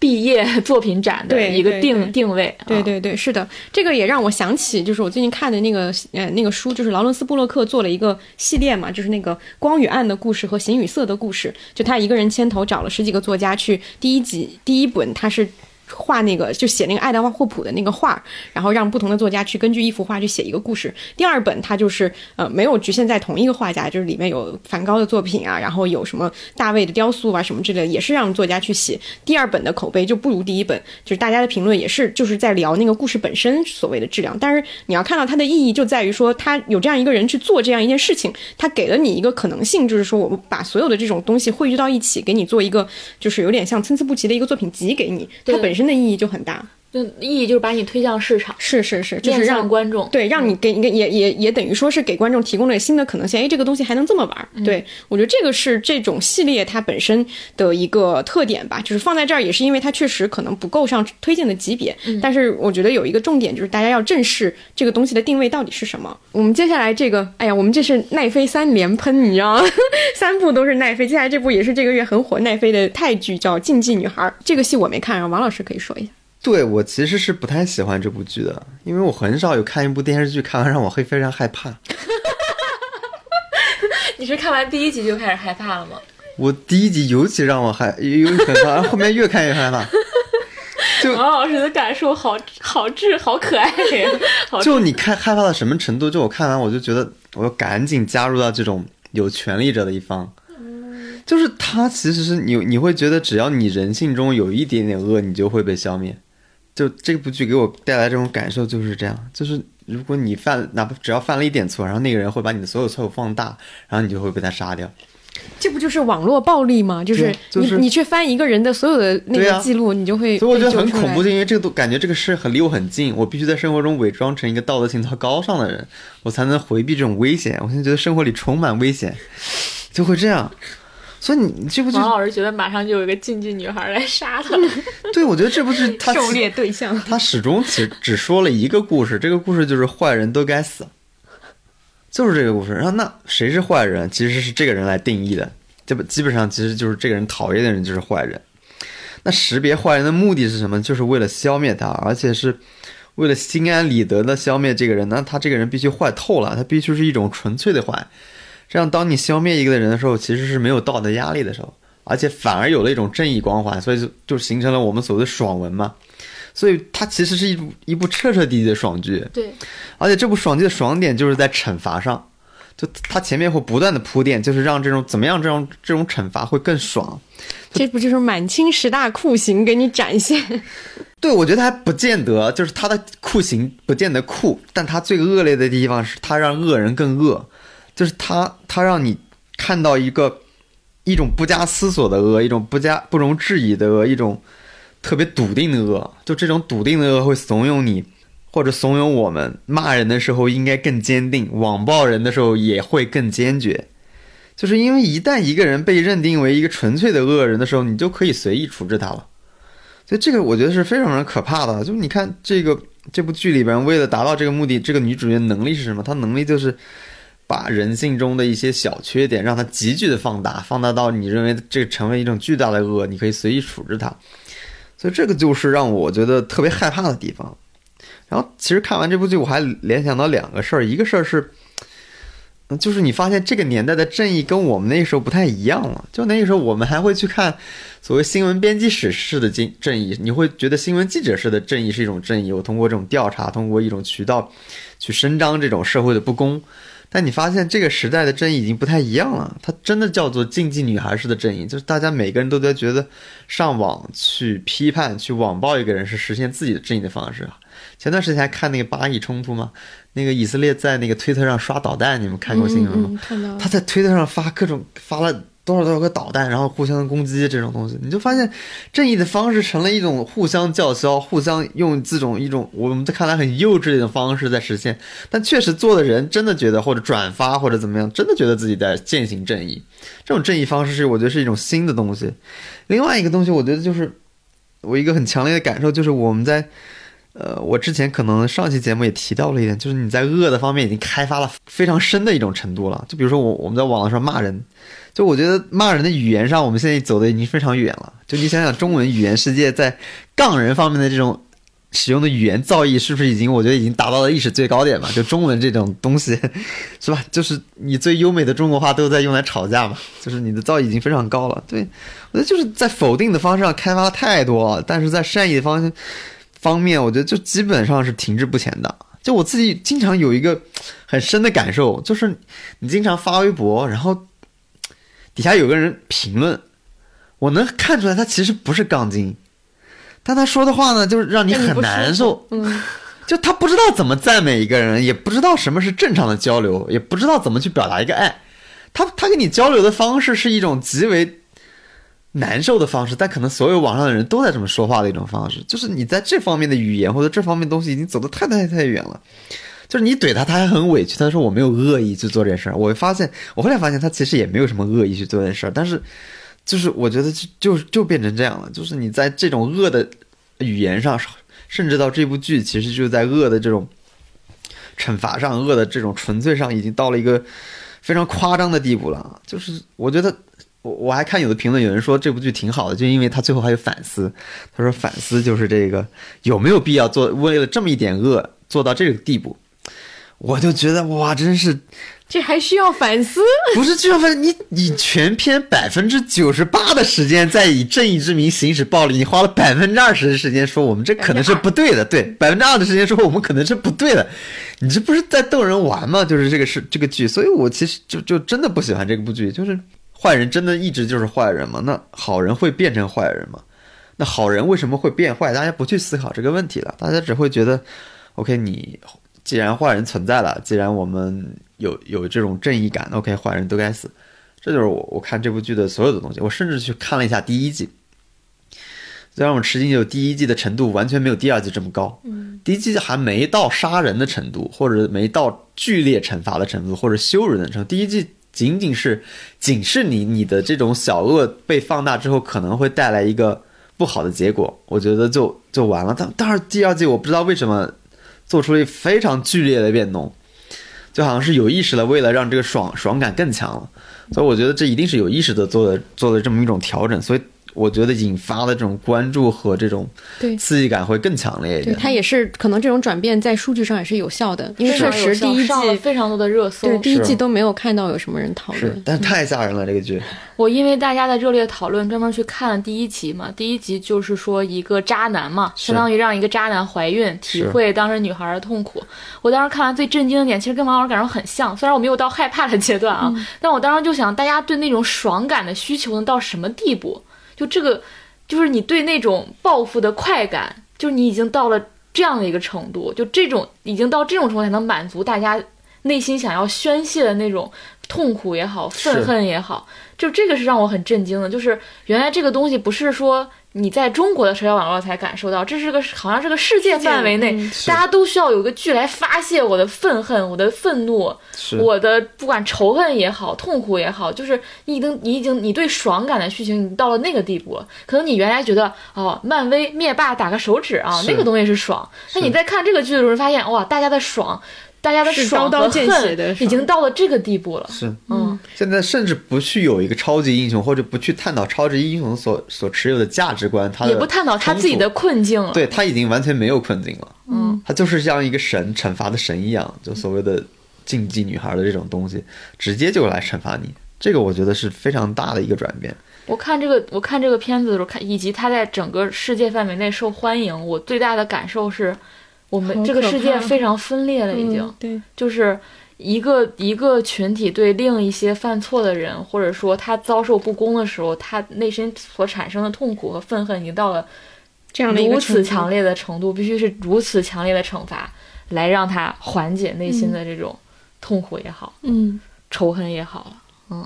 我我我虽然没看这个剧啊，但是听你们的这个感觉，我觉得这个东西好像也确实能跟泰国就是国家政治层面上的一些东西联系起来。就它为什么会产生这么分裂的愤怒和这个激烈的东西，它可能也跟国内的一些激烈的分裂的就政治立场啊什么这些东西是是可能有强关联的。这也是我们之前讨论说，我们其实一直挺想聊泰剧的一个原因，就是因为觉得首先它肯定在这种所谓的新的类型，尤其是奈飞进入以后，它有一些很多的一些发展，但是可能背后也有一些就是。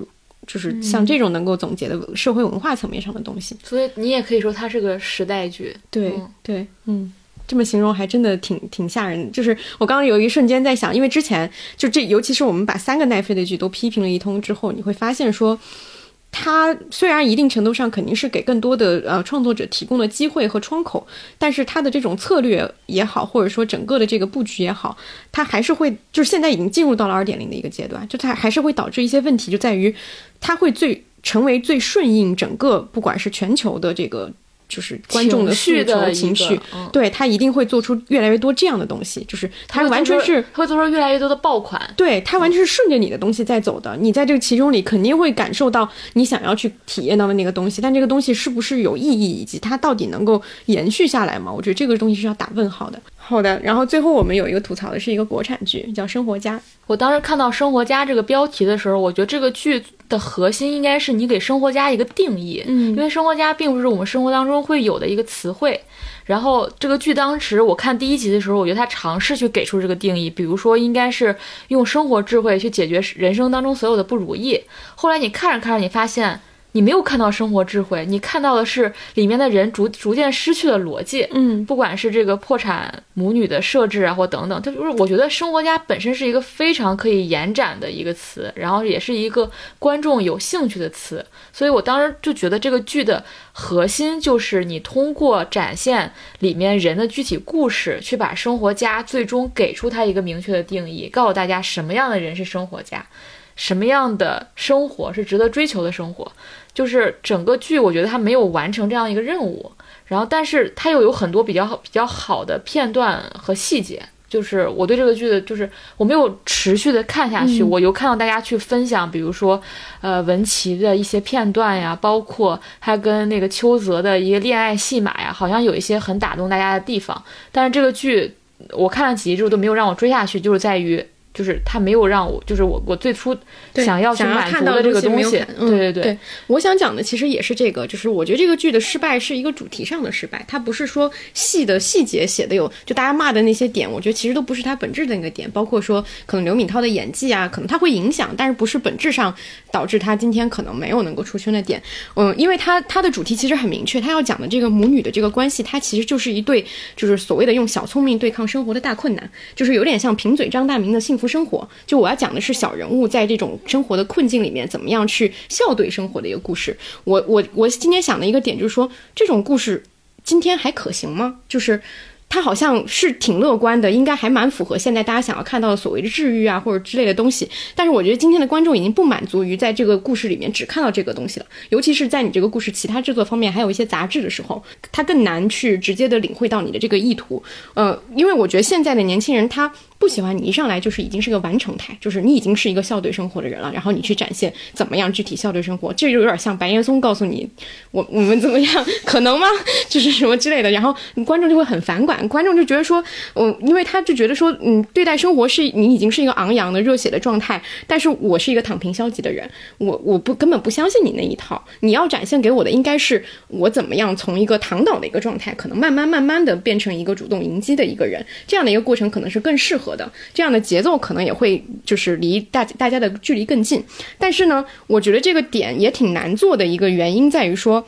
你其实也是那个点，就是你对电视剧有更高的要求了，因为现在的年轻人的状态就是一个躺平消极的状态，有各种各样的，就不管是国家的还是社会的力量，都想改造他们，都想让他们成为一个更奋斗的、更昂扬的人，都没有做到。你期望一个电视剧去做到，我觉得也挺难的，就是嗯。你会发现，说现在的就是不管是影视作品、爱情剧，你想让它让大家想恋爱；生活剧，你想让它让让观众热爱生活。对，这是剧想让大家奋斗。对，这都是大更大层面的机构或者说整个的国家都做不到的事情。然后你要求一个电视剧，尤其是现实题材的电视剧去做到它。就是我觉得这个是我从主观宏观上来讲很难做到的一个点，当然不不影响它在制作层面上或者说是细节上有它的缺失。嗯，我只是觉得说对于现在来讲，现代题材越来越难做了。但是我觉得生活家，你可你可能不要求观众都成为一个生活家，但你起码给我们展现什么是生活家，对对对对，就是所谓的这个破产母女，我觉得其实这个点是蛮好的，但是它呈现当中，它还是去沦为了说说这两个人就局限于现实生活里的一些鸡毛蒜皮、一些小事情，它就具体就绕到那个情节里去了嘛，它没有一个宏观的一个视角，或者说是一个一以贯之的一个态度，去让大家相信你这个东西是是是是真实的。嗯，我觉得这个是也是一个明显的一个缺陷。嗯，这挺有意思。就我们国家会出来《我的事说来话长》这种片子嘛，就是一个躺倒的人，对，但是他很消极。对他，那他看完他的以后，你生活治愈了。对我消极，不是说剧，我觉得剧没有问题，我是怕不给拍。哦，有可能，有可能，有可能。嗯，对，其实那个如果从电视剧来说，那其实是大家没有见过的东西，而且是一个非。我觉得是挺符合当下的一个东西的，嗯，对，但是确实，我觉得在国产电视剧的这种历史上，它可能一下没有办法飞跃到那个步步骤。对，这也是我觉得现在很多现代题材剧特别难做的一个原因，就在于你跟生活真的贴的太近了，就是那个贴得近是对话题贴得近，你跟热搜贴得太近了。嗯嗯，这个这个是很难很大的一个点，就是你永远无法从从那个里面抛是完全彻底的抛出来。特特别奇怪，就是你看所有日剧，它其实。你你觉得它保持在一个适当的距离？你看大豆田，你看短剧开始了，你觉得它肯定不是照着日本的推特热搜写的吧？它那个剧好像是在一个另外一个日本一样，就是它不像是存在一个呃真正的现实的日本纠结成那样子的一个地方。但是国产剧确实像东姐说的。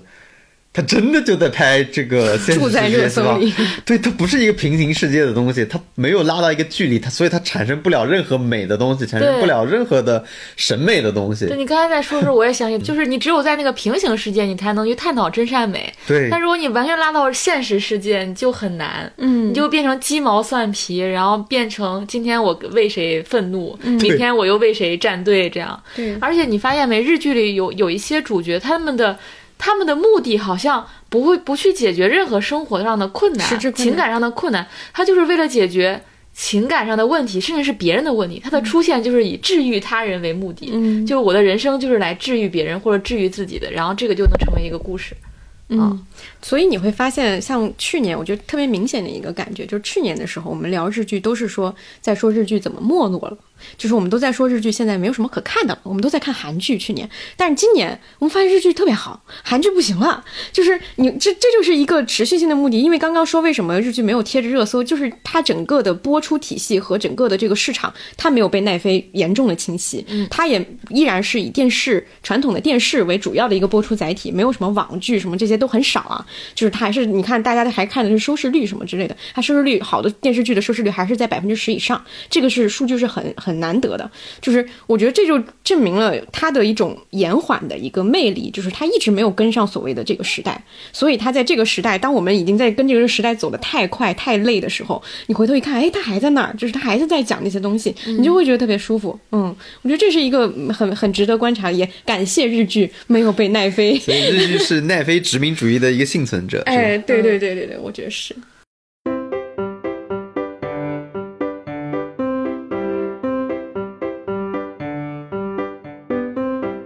那我们那个吐槽部分就讲到这儿，然后就进入推荐部分。推荐部分是这样的，我我我我我可以提前说一下，因为上一期我们在聊小五座的时候，我前面有说到说我们本来要聊一个更好的剧，然后很多人都在评论里问是为什么，是哪一个？我其实也有评论里回答了，但是可能有很多人没刷到。其实我们想之前差点做长节目的就是短剧开始了，就是这个剧，但是呃，我上一期的广播电视报我有推荐过，但那个时候呃王老师跟阿康都还没有看，然后这一期他们都看了，然后我们本来都三个人都觉得很不错，嗯，但是这个剧就是属于好好到一个嗯，我们很难去想到什么特别多的延展的东西。就这个这个，我觉得之所以就放在就是想去，当时想聊长节目，我其实觉得应该聊的是金子茂树这个人，嗯。就是我觉得他近期几部作品都非常值得聊，嗯。但是我还没有去系统的梳理这个人有什么特点，但是我会觉得他是一个非常值得注意的日剧新编剧，我甚至对他的兴趣超越了板垣。对，是的，嗯嗯，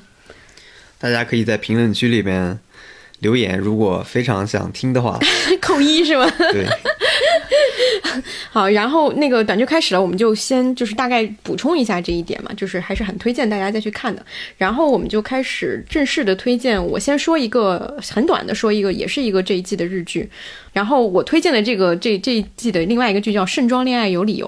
是它它很很有意思，就是它肯定是一个七分的剧，它不可能再高了，就是它是一个恋爱剧嘛。然后，但我觉得推荐的理由也是跟上面就是吐槽那个爱情电影是一样的，就这个东西它依然存在，它是个刚需。如果我们是个刚需的话，那我们就肯定要。吃点好的嘛，就是你吃糖，你不可能无节制的吃，你还是要吃点有品质的糖。我觉得这个剧就是一个，呃，在这个时代去做的一个还比较不错、品质不错的一个剧。然后它的那个男女主角的组成很有意思，就跟我们上一期小五座聊到那个一样，它这是是一个韩剧吗？日剧。哦，嗯，是一个勇敢的女主角和一个温柔的男主角的组合，就是你整体看下来很舒服，它不会有特别多狗血的情节，然后也非常的让你愉悦，然后讲的话题也还挺新的。女主角是一个网红嘛，然后呃，我我想提的一个点就是在于，我会发现这一季的日剧有一个特点，它都采采取了一些比较新的形式化的东西，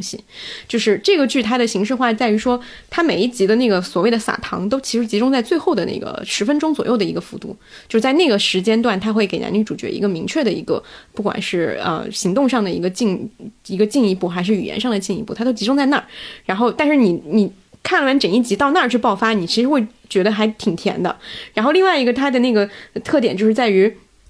在这一部分结束之后，有点像是已经进到那个就是片尾曲那个部分，它会给你嗯大概一分钟以内男主角的一个视角，就是你去展现说这个人他到底是怎么想的。你你观众是有个上帝视角，发现说哦，原来可能正片里这个男主角可能是比如拒绝了女主角，但是。在这个视角里，他就会展现他为什么拒绝，他是怎么想的。然后这个东西也是一个非常甜的一个小小东西，会让大家觉得啊，这个时候又呃理解了一下这个这个人，这是他的一个形式感。像刚刚提到短剧开始了，他那个形式感就是每集开头都是他们演的那个东西，最后也是他们演的那个东西的下半场，它其实是这一季这一集的一个主题。然后大豆田那个就是对对着对着镜头说话嘛，说这周的事情是有什么什么什么什么，然后对我我我。就是松隆子对着镜头说这是这是开始了，然后最后就是说下周再见什么之类的，都是一些非常非常微小的东西。但是你你会突然发现这些东西跟以前的日剧又会有一点点区别，就是它还是是有一些更多的去想要在其中做创新的一个点。嗯，这是我推荐这个剧以及我观察到的这个日剧这一季的一个小特点吧。就这个剧就很明确的推荐给大家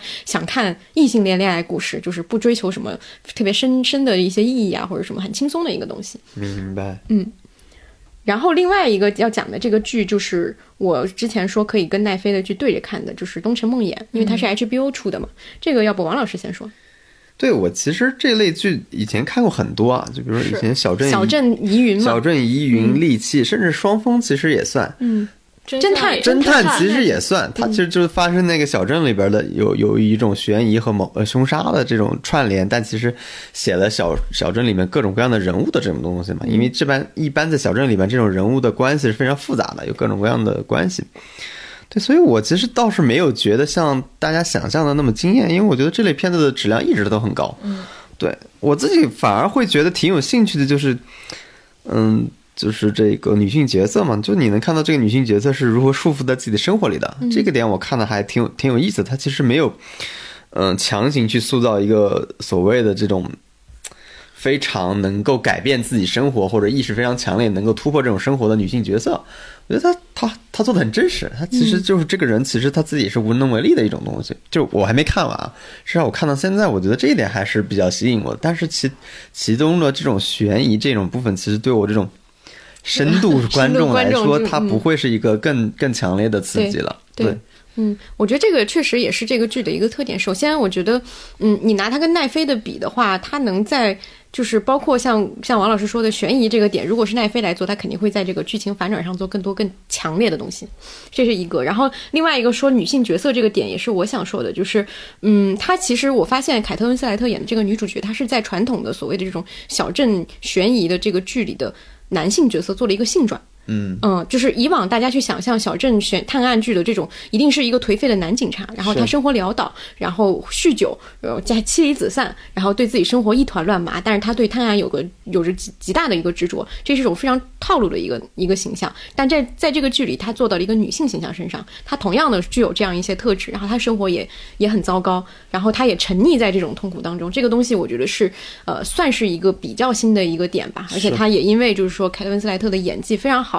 也有很多人都在夸这个点。然后嗯，我觉得这个就是就是它它跟奈飞比非常不太一样的一个点，你还是能在其中看到很多很很有回味的东西。是尤其是它，我我看每周都会有人在讨论这个这个剧情啊，或者怎么样，它也是一个有延档，它现在还差一集要要播完了嘛。然后另外一个我想提的就是，我比较喜欢这个剧的，反而是它所谓的这种小镇的这个氛围的刻画。嗯，因为你你会发现，就是说小镇呃探案剧为什么它这么的流行，或者说成为一种类型，就是因为在这种非常非常紧密、非常亲密的一个小型社会里，去发生一个惊天案子这个事情，它本身是很颠覆的，就是大家都是亲如邻里，就是。彼此之间非常非常知根知底的了解，但突然有一天你们当中出现了一个一个死者，或者说出现了一个犯人，这个东西会让所有人都觉得，哎，我的生活被颠覆了，所以才会显得有意思。是然后在这个剧里，他其实写了非常多这种小镇的，就是就是呃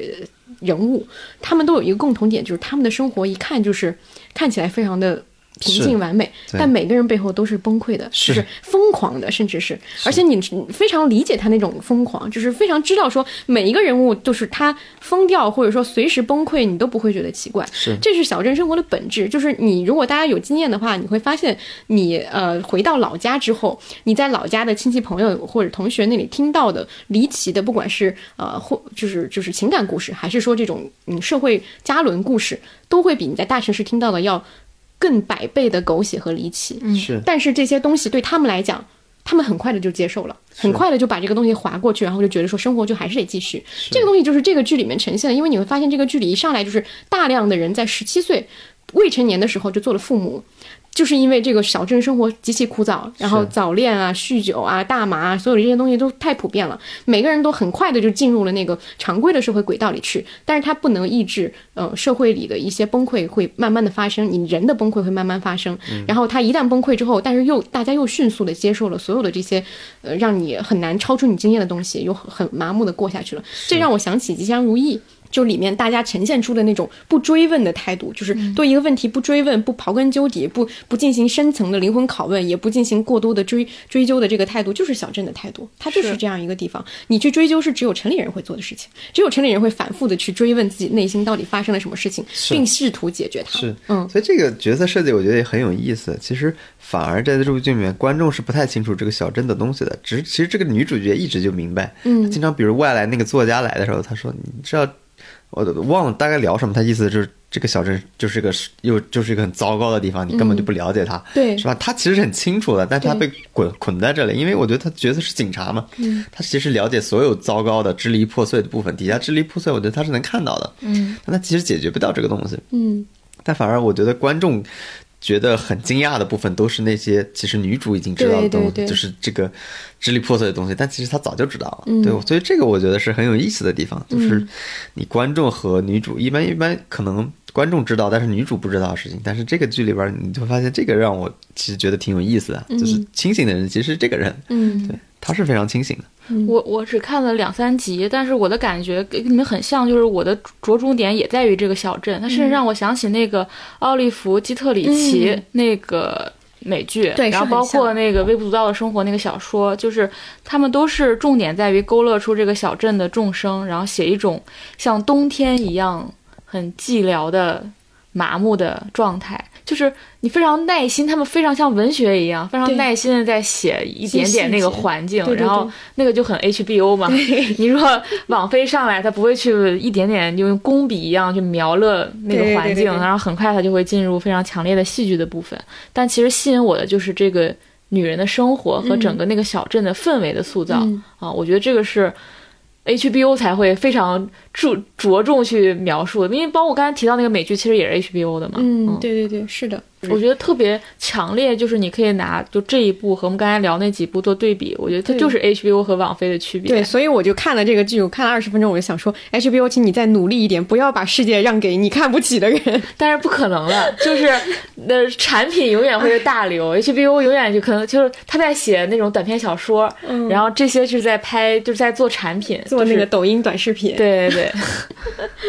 然后我们就进入那个电影的推荐。我们先推荐一个电影是那个《寻汉记》，因为它上了那个视频网站资源。嗯，之前它在那个院线上的时候表现不是特别好嘛，然后上了视频网站资源之后，我跟阿康都看了。对我是在你是你也是在视频网站嗯，我没有去，我没有去电影院看。哦，我以为你在电影院看没。有没有没有。它现在好像票房只有四百万。嗯然后我我看的时候，最让我震惊和意外的一点啊，就跟这个故事完全没有任何关系，就是居然有一部电影这样拍北京。嗯就以前我们在电影当中看到的北京，也是一种，要不就是那种大全景，拍一下国贸，拍一下三里屯，有那种都市感；要不然就是还是。跟上海没有什么区别，就是也会呈现都很 fancy 的一面。但这里面的北京，我觉得非常的真实，像纪录片一样真实。它的真实倒不是说我拍了几个大爷大妈坐在胡同口，或者或者什么健康不是老器材的那种或者说我拍了一下什么那个居民楼上贴了各种小广告，然后住的很破旧等等，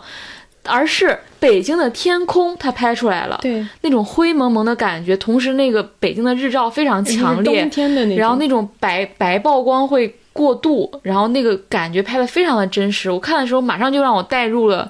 就是你在北京外面的那种感觉。然后男女主角约会的时候是在汉堡王，嗯，我觉得这个非常真实。你你你哪个看北京什么男女主角吃饭，男女主角吃饭选一个非常普通的餐厅，或者是一个非常。不起眼的地方，就是这个，我觉得它整个北京的质感做做的是非常是真实的。然后我也觉得很罕见，有一部电影去这样拍北京，这个是让我印象最深的地方，超越了这个故事本身。嗯然后另外这个故事本身最大的争议就是大家会觉得女女主怎么能这样的窝囊，这么样的忍让，忍让她的同事，忍让她的父母，忍让她的前夫，整个都出现一种非常容忍，就是逆来顺受的状态。然后，然后观众很不接受这一点嘛。然后我看了很。两两三篇导演的采访，然后导演会觉得说，现在的观众已经不能接受这样一个女主了。嗯，但其实我觉得，呃，也不是他说的有一些道理，但是他其实有点错位，就是他的。我觉得这个你这个道理本身是对的，就是观众可能不喜欢这样的女主，但是，呃，我觉得原因是在于你没有给大家去机会去理解他，就是他一上来他就是这个样子，然后整个故事当中你几乎没有解释他为什么会是这个样子，所以你很难跟他找到共情点或者去理解他的地方。虽然他说的是一个真理，就是说大家可能不喜欢窝囊的、不自爱的、没有自尊的，然后逆来顺受的人。我觉得这的确这个时代没有人喜欢这样的人，但是不代表观众不能理解他、不能共情他。但是我们缺乏去理解他的这个过程。我觉得这个是这个片子，就虽然在推荐部分啊，但是我觉得这是可能有一点错误归因的地方。我觉得这个原因很大的一个，就是因为这个女主角没有什么成长，就是大家可能未必是你，与其说是不喜欢这样的人，其实你是在看这个过程里面，你没有发现女主角有真正的就所谓的为自己出气的那一刻，就她总得。总得经过这个故事里，他得有一个动作吧，明确动作。你不可能说，嗯，很多人诟病的是说，你不可能说找一个接盘侠，对方就答应你了，这个东西是你明确的诉求，你的诉求，你的成长肯定不是这个点。对方怎么样是对方的态度，但是你的态度其实是没有展现出来的。对我觉得这也是一个原因。但是我其实能理解，就是编剧也好，导演也好，想写的一种状态。就他又说，我们生活当中其实存在很多这样的人，嗯就像小草一样，就是他是窝囊的，他是懦弱的，他不知道该怎么对生活主动出击，或者说他该怎么拒绝别人。我觉得的确是有这样的人的，但是还是应该让观众和这样的人共情，对对对哪怕一瞬间的共情。是的，对嗯对，这个是这个是先说的一个缺点，是吧？对，虽然是个缺点，但这个剧这个剧这个电影我们还是嗯推荐，我还推荐，我觉得是有两点，一个就是我刚才说的北京的那种非常真实的质感，它写出来了，嗯这个我觉得已经很罕见了。就很很多年前，可能在很早期写北京大院儿那会儿的一些电视剧当中，你会有那种感受。然后另外一点可能是女女主角啊，不是男主角，嗯对，男主角是挺有意思，因为是一个戏剧演员，嗯。啊，然后演的挺好的，然后那个那种角色也很罕见，对。嗯，他也他是我们上次说的那种温柔体面，然后不算很体面吧，他很温柔。我想说就是他是我们上次说那种温柔体面的反面反面，就是嗯你你不会觉得这样一个人是温柔的人，然后整个人毛茸茸的，然后那种北京的 北京味儿特别强，但是你最终会喜欢上这个这就是个角色，但是他是一个温暖的人。对，嗯，对，这个也是确实是我觉得推荐的一个原因，一个是阿康刚刚说的那些啊，另外就是，嗯。我们刚刚聊了很多所谓的爱情电影的部分，就是你在这个片子里面，你反而能够感受到所谓的爱情的那个点，就是它未必是一个完整的爱情故事啊，你可能也很难说它其中有什么特别深深的一个深意啊，或者说他们这个感情关系有什么意义啊，什么这些可能都没有，但是你在其中很明确的几个场景或者说几处地方，你能够感受到那个火花的存在，嗯。这个东西是很难得的。但是。它一点儿不矫情，对，它不是那种我爱你，我爱你死去活来，他对有一些特别嗯。妙的地方。我觉得他的那个节奏感，当然，我觉得刚刚阿康说到那个北京生活那一点，我觉得有一个人我看到是谁说的这个点评非常对，就是对这个电影的认同度。取决于你对北京的认同度，嗯。就如果你是一个南方的，或者说是你一直以来对北方的这种东西就很难接受的人，你可能就看这个电影会觉得那个非常典型的北方男孩儿对，的男主角，里面的大量对白也都是京腔，然后有很多这些东西，他的幽默感也是北京式的幽默感。对，但是我看的时候，我就觉得，哎，他这个他们俩对话那个节奏特别好，特别好笑，就是是那种就是金腔的对话，然后那种非常魂不吝的那种东西，我觉得还挺幽默，挺好玩的。嗯，然后再加上王子川这个人物，就是我他他在这里面的形象或者说是社会地位这些东西，完全算不上是呃成功和好看，就是他一个毛茸茸、脏兮兮的对，真的是邋遢，就是你可以用这开个词那个蹦蹦，蹦蹦车，然后你就是可完全可以用这个词形容他，这就是我们上期节目说到的所谓的，就是你去寻找一个人他身上人的特质的时候，呃，你去寻找他没有那么多那个所谓成功学带来的那一套的时候，他一定有一些负面的东西是在这个人物上是体现了的，但是他在这个过程里是又是让人感觉得到他是很温暖的一个存在，就是毛茸茸那个词，就是我我说我想起以以前我看过一个呃美美国电影叫《伴娘》里面那个男男主角，他就是一样的，就长得像一个熊一样，然后非常非常的就是憨厚，然后他给你一种很大的一种包容感和那种温暖的感觉，是这个东西是是你你在那种非常美型、非常帅气、非常那样的一个男性角色上很很很少见的。我觉得王子川这个人感感觉也很有意思，我特别喜欢里面其中的一个表白的桥段，就是那个 Tom 和 Jerry，、嗯、就是 Jerry 只能被 Tom 欺负什么之类的。这个，你想这个表达，我觉得他也一定程度上是有一点爹味儿。对对对对，但是放在这个人物身上，哎，又有点儿 还挺可爱挺还挺还挺说得通的，对。嗯嗯，这是这个电影，我觉得还是可以推荐一下。但是，当然还是那句话，大家看之前衡量一下你对北京的认同程度。我觉得这个提醒非常之重要，就是如果你不能接受北方那种粗力感，嗯。然后那种男性 一定要展现男性气概的部分，或者说我就是不会把话直接说明白，我就要怼你一下，你你会非常不适。对对对对对，好。然后另外一个电影是一个韩国电影，叫《资山鱼谱》。然后我们在这个开始录之前，我们都商量了一下，就是这个电影我们决定不以任何严肃的方式去探讨它。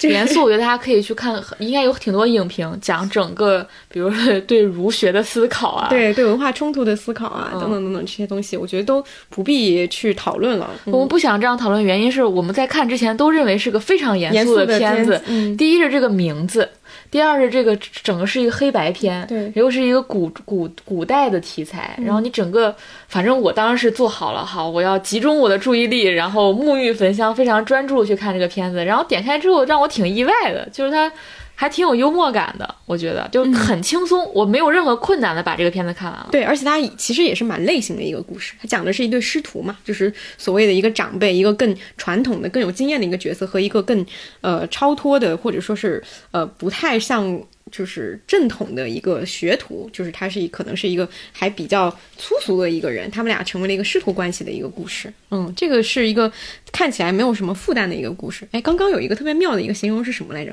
就是我看这个片子的时候，突然想起，就是 王老师在上期节目当中夸的那个纪录片，就是我的章鱼老师。对，这个片子也可以叫我的章鱼老师因。为它叫资山鱼谱嘛，它其实是在研究鱼的一个对，长时间研究鱼的这么一个故事。嗯，对而且你甚至可以理解成，就是有一个老师去了大山支教，然后这个老师特别想搞非虚构，然后这个学生完全不认可他，搞非虚构有什么前途呢？因为他搞的是自然文学的那啊，一路，自然文学。嗯对他搞的还不是那种容易爆点的东西，他在写鱼啊，观察鱼啊。弟弟在搞爆款，他不想搞爆款。但他从这个鱼的世界当中获取了这个世界的真理，就像我的章鱼老师一样。是的，大家听完这样的一个介绍，觉得嗯，也不是很想看。就是跟跟大家可能对这个电影的认知都不太一样。对，但它真的是一部大家不要被片名，然后整个那种风格吓到的。对对对对它其实非常轻松，包括里面我非常喜欢那个大妈角色的设置，它让整个片子都有一种诙谐的调子。对对对，很生活化的为因为。前面一直大妈一直在调戏那个 非常正经的、严肃的老师，然后老师就说：“你不要再看我了，免得产生爱意。”非常严肃认真的告诉他。嗯，这个电影我我稍微说一个稍微一点点严肃的东西，我觉得是比较有意思的一个延伸的一个一个一个点啊，就是这也是我我之前有一个朋友看了之后，他就第一时间发了一个豆瓣短评，然后我看完之后我看他短评，我觉得很有意思，就是呃，大家如果现在去看这部电影的话，应该网上流传的最多的版本是同一个，然后你再看到其中一个情节，就是里面的这个昌大这个角色，就是年轻的这个男男男性的这个角色，他在教一群小孩学习嘛，然后他用的是韩文去教，然后就有小孩问他为什么不用不用那个汉文去教，然后他就说了一句话说啊，世界上的好东西很多，不是只有汉文是那个最好的，然后用韩文也是可以的。然后这个字幕组就在下面会标一句话，大概意思就是说韩影经常会有这种排华的成分，但是我必须按照这个方式去翻译，大家无视它就好。然后这个就很有意思，因为它是跟这个这个电影的主题是非常非常。相悖的，因为这个电影在讲的所谓的这个老师，他其实是一个信仰西学的一个人。他一开始被这个年轻的这个男孩去反对，也是因为他觉得说啊，你这个人是一个背叛了我们所谓的祖先的传统的一个人。但是这个老师会慢慢的教给他，告诉他说啊，这个东西我去学习它是为了更好的壮大我们自己，或者说你其实不应该抱有这样一种非常固守的一个态度去面对所有的不同的文化。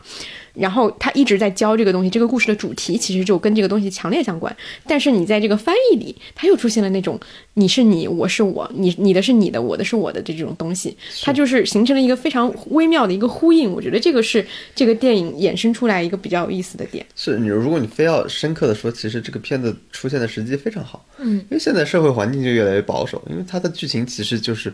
三个所谓，嗯，当然那个其实是个理由啊，从历史上来说，主要是为了针对那个所谓丁若丁若庸的角色，因为他原来在历史上其实是比较成功的，是正祖时代他他成为那个暗行御史，因为他成为暗行御史之后得罪了很暗行御史的职责是为了暗中查看各种大臣的什么贪官污吏这种东西，后来得罪人了，然后保他那个皇帝去世了，所以才导致了这个所谓的。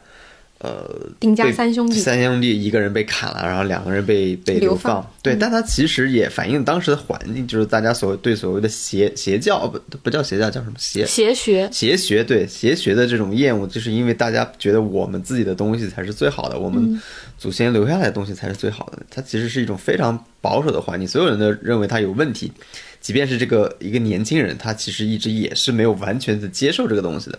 直到最后，他其实啊，慢慢的可能有有一些不同的变化，所以我觉得其实你能从这个片子里看出一种所谓的社会处在保守环境里边，如果一个人你有这种渴望进步或者认求求真的这种东西，你可能或者遭到的这种对待会是什么样的，也可能就是这样子的。所以我觉得它其实还是有一定的呃现实意义的，如果你仔细看，非常有。对。嗯对，然后这个电影的那个导演李俊毅也是一个我觉得可以持续观察一个导演，因为他是私道溯源都是他拍的。但是我觉得他拍历史题材的东西会非常好。他之前有一个电影叫《瓢猎》，其实他讲的也是他很喜欢拍在历史故事里面，就是找一个小人物，不一对定小人物，不一定小是角小是个。反抗者，就是他会讲一个反抗者的一个故事，我觉得都是还挺值得关注的。而且这个电影，呃，他还是拍出了一些很很有刚刚你说那个张艺谋所追求那种什么水墨画的那个东西，其实你反而在这个电影里面影像非常好看。对对对，对，很浪漫我觉得这个很好，就是所有中国人应该都能看懂。是的，他其实拍的是士大夫的一种东西。是的，你想到很多就是传统的一些被贬斥的一些文人，他其实都是这样的一个故事。中国观众会对这种框架和对这种理解非常的熟悉。因为我们从小背的古诗词全都全是这些人就是被贬之后，他写的各种的诗词，抒发自己的不得志，嗯。或者说无法报答、无法那个进入进入嗯入世去创造一番事业的痛苦等等。对对对那个东西我们太熟悉了，我们从小背的古诗全部是在这样的语境之下的。嗯你再看这个，你是完全可以无缝链，没有那个任何文化隔阂对看这些东西的。对，所以有人说这是真正的东亚的东亚剧集嘛，是但可能很多时候其实大家也很吃惊，为什么私道啊，包括资山语不都是韩国人拍对，出来的？就是国内好像没有导演在能能拍这个东西，是是特别就完全没有同类型的是的东西出来。嗯对，像什么王维啊、什么李白呀、那些诗人，嗯当时的故事，你完全都很像这些故事的，我觉得。嗯，好，然后我们进入那个书书的部分，只有我这一期推荐一个书叫《间谍与叛徒》。然后这个书的话，我觉得它很好的呼应了刚刚阿康在讲悬崖之上的时候的那个点，因为它是一个纪实的一个书嘛，它是一个真实故事，就是一个美苏冷战时期有一个克格勃的一个军官，他成为了军情六处的一个间谍，然后他。整个的这个他怎么样被呃策反，然后怎么样去传递情报，然后最后他的结局怎么样？这个人现在还活着。然后整个这个书，我觉得他就首先他的整个这个故事达到了阿康刚说的那个五点要求，他都有在这个故事里都有，而且他是真实的。另外一个，我觉得这个书特别有有意思的一个点是在于，呃，他为什么会比勒凯雷的间谍小说更，我觉得更有启发性，是在于他超脱了所谓间谍小说那种纯情节性叙事，他没有在讲一个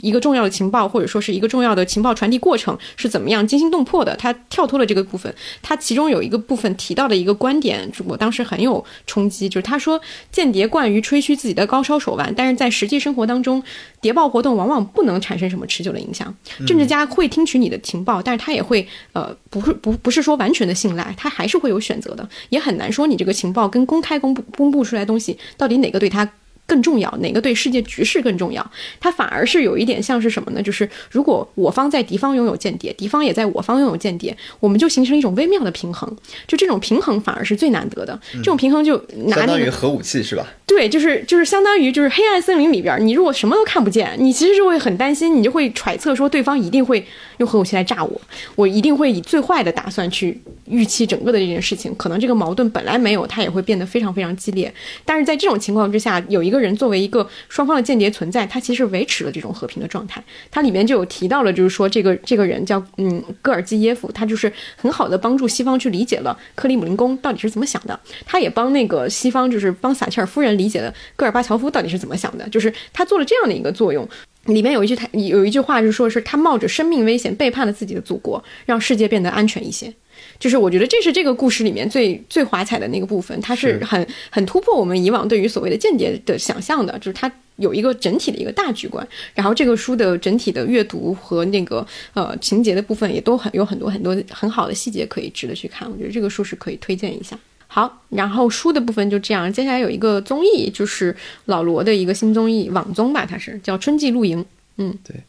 其实我我自己看了还蛮感动的，就是因为这一季是其实安在贤回来了嘛，就是有设置回来环节，因为你能想起来最开始这个节目一开始的状态是，我忘了几几年，但是第一期是去你说的是《新西游记》最开始哦，对，我说《新西游记》最开始这个哦节目的初心是什么？就赎罪。就是赎罪，因为当时我记得江湖东有问题，然后李寿根有嗯李寿根有问问题。然后殷志源是刚离婚，嗯李寿根是赌博问题，吧对对对对，我江江江湖东是逃东税嗯，对，然后除了李胜基那个时候没问题之外，所以李胜基是是唐僧嘛，唐僧嘛对，所以都有问题。你其实发现它是一一个赎罪之旅，或者是一个随便你讲救赎。救赎之旅都可以。其实你你做到后来，你已经忘了这是个节目的初心是变成一场游戏节目，当然也会很好看。然后你突然安宰贤回来了，然后他们像之前那个阿汤也也说嘛，就是那个罗英石在剧里，就是这个综艺里面说暂时因负伤而掉队的人，就是他是表达这种东西就是非常好，你能发现他对人的这种，因为一般可能还还很尴尬嘛，会觉得是不是要道个歉啊，还要怎么样，然后他会用一种很巧妙的表达，让他融入融入进去。包括我看就是其他成员对他的这种反应，我觉得也非常好。比如有人就是说受苦啦，有人说辛苦了，其实并就是这种东西很短，但是所有你能看出来所有人都理解这件事儿，然后呃就是给他拥抱，然后然后不停的去去去做说这种就是没有什么真真正含义的东西，但都是很温暖的东西，就吃东西啊喝，你就发现这是一个人，就是你突然找到了这个节目最初始的那种动力性，然后其实也是最打动人的地方，就是人包容。对，我觉得不光对包容是一方面，我觉得人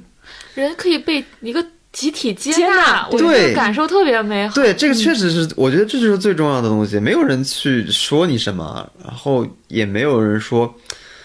嗯，你犯了多少错误，像像别人一样，你你要反思或者你要怎么，就很正常的你就进来了，因为我们大家都共同。遭遇过这些苦难的东西，我们已经理我们也理解这种感受，甚至我觉得就不用说话，所有人都能明白。所以这点让我其实看的是很感动的。就虽然其他的东西大家都能预料到，那些就是《新西游记》的老观众都知道是怎么去消费那些东西，但是这一点我觉得还是就很打动人的，至少在我们现在看的综艺里面，这种东西是不太常见的，所以推荐还是大家有机会可以看一看。起码应该看看他归队的那那那个对两集。对，对这个，我觉得很奇怪。我觉得这个东西推荐就在于说，知道这个《新西游记》的，他肯定会去看这个的。如果不知道的，你可能得从第一季开始补起。你如果知道，你看这个感触会非常非常强烈。没关系，这也是缘分嘛。有的人就补了，就是我都不记得我当年是怎么看《Running Man》和《无限挑战》的，可能就是有个人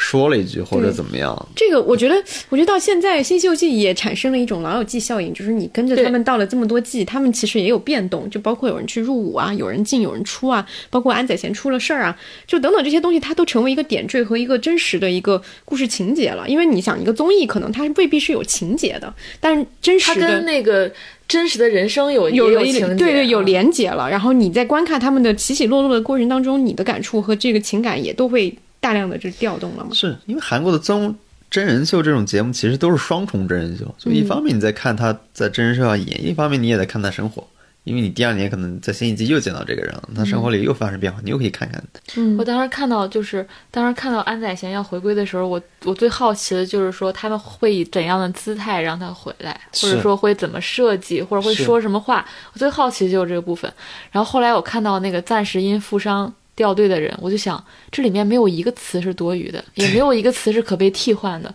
我真的想象不到比这句话更好的表达，就更。准确、温暖、合适，就对双方都合适的一个表达，对观众也合适的一个表达。我真的想不到了，我我不知道他们是即兴的想到呢，还是真的是去琢磨了一下这个话怎么说啊等等。是但是整个的感觉就是，我当时看那集特别感动，就是我带入了我自己，我就想说，如果我犯了很多很多错误，有没有一个集体可以无条件的接纳我？嗯，有没有一个家人也好，朋友也好，就是为你兜底，无论你做了什么事情，嗯，无论你在其中是受害方还是伤害方，有你有没有这样一个被接纳？如果你心里面永远相信有个地方可以接纳你，你真的会有状态不一样。你这样让我想起上次你喝醉了，然后我去找你的时候，你说哦，我当时说，我对我呃，我喝到我喝醉了，然后这个有人可以来接我，哦。我觉得就是一个就是一个你你已经你已经你其实也相当于犯错了嘛，或者你不太好或怎么怎么样，但是永远有个人是是来能接纳你的，这个状态非常非常非常非常好。展开讲讲接纳你。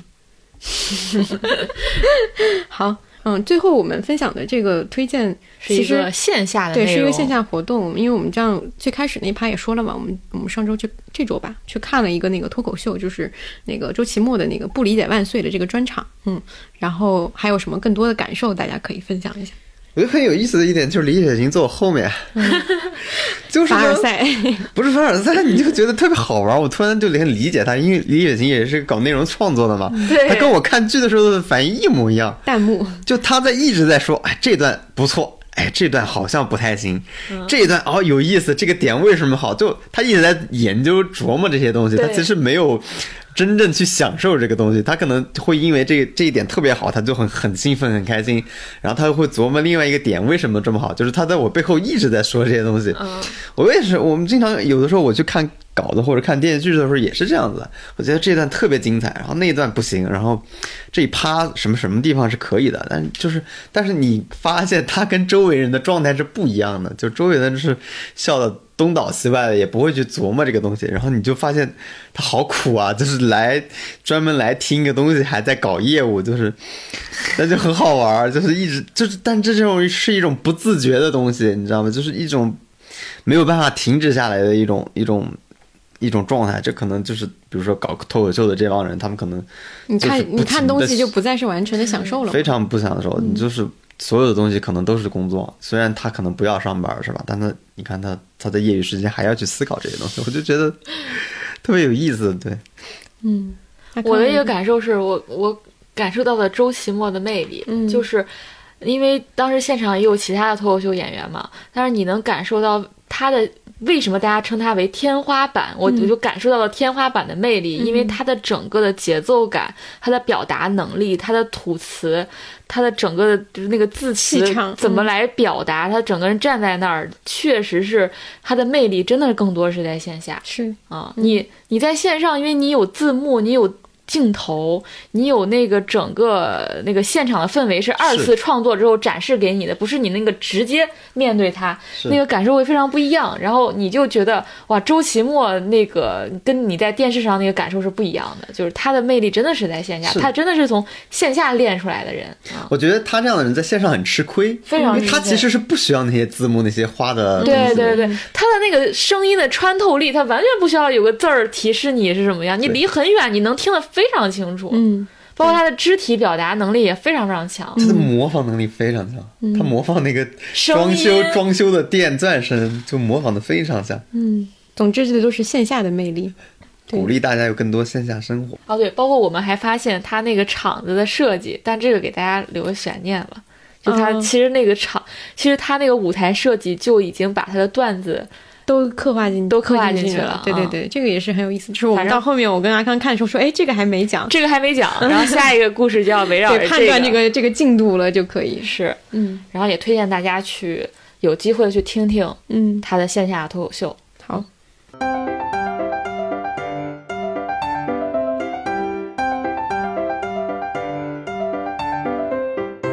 好的，现在进入我们这个个人分享的环节。我觉得首先可以说一个事儿，就是因为我们上一期跟了那个就是小五座那一期嘛，然后还挺神奇，就是感觉好像大家还讨论还挺多的。因为我觉得上一期我们自己也是觉得那个切入点是选的还比较好，就是其实聊了一个可能大家嗯都比较关心的一个一个东西。包括我们那天去看那个周奇墨的那个演出，他的很巧的是在他那个演出单的后面有他的那个采访，他也最看重的男性性品质质是什什么？？他也答的是温柔，因为他说温柔是稀缺的，就是稀缺的东西是难得的嘛。然后女性也是坚韧，其实跟勇敢是很像的。我觉得这个好像已经成为一个大家都好像已经有点意识到，但是却没有整体的去思考的一个话题。然后在这期的评论里面，我们也看到了有很多对我们的评价也好，或者说是对整个的这个节目的评价。然后其中有一条很有意思，其中有一条就提到说，都说我们仨都是很温柔的人。对，然后我当时看到的时候，我其实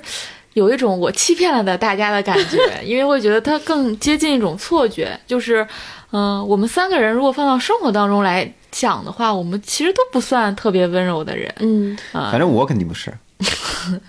包括我们的播客，其实也经常接到一些评论啊，比如说很治愈呀。其实“温柔”这个词在这一期节目之前就经常出现，我发现。嗯然后后来我就想到了一个，呃，当时看严敏，就是综艺导演严敏他的一个说法，他说，其实真人秀他想去拍的状态，既不是这个人最真实的样子，因为那个最真实的样子里面包含，比如说吃喝拉撒这种很无意义的琐碎的日常，也包括很多我们内心非常真实的欲望。他说那个部分是不需要你展露给观众的，你展露给你自己就好了。但你也不能展现出你虚假的你自己，让你去表演一个你自己。他说，真人秀应该呈现的是一个人想要成为的样子。就这句话特别给我启发，就是在上期的评论区，我再次看到“温柔”这个词的时候，我会觉得那可能是我们三个都渴望拥有的品质。就是首先我们欣赏这样的品质，然后我们也渴望自己成为这样的人，于是我们会流露出来对他的向往，或者说我们无意识当中在让自己去接近那样的状态，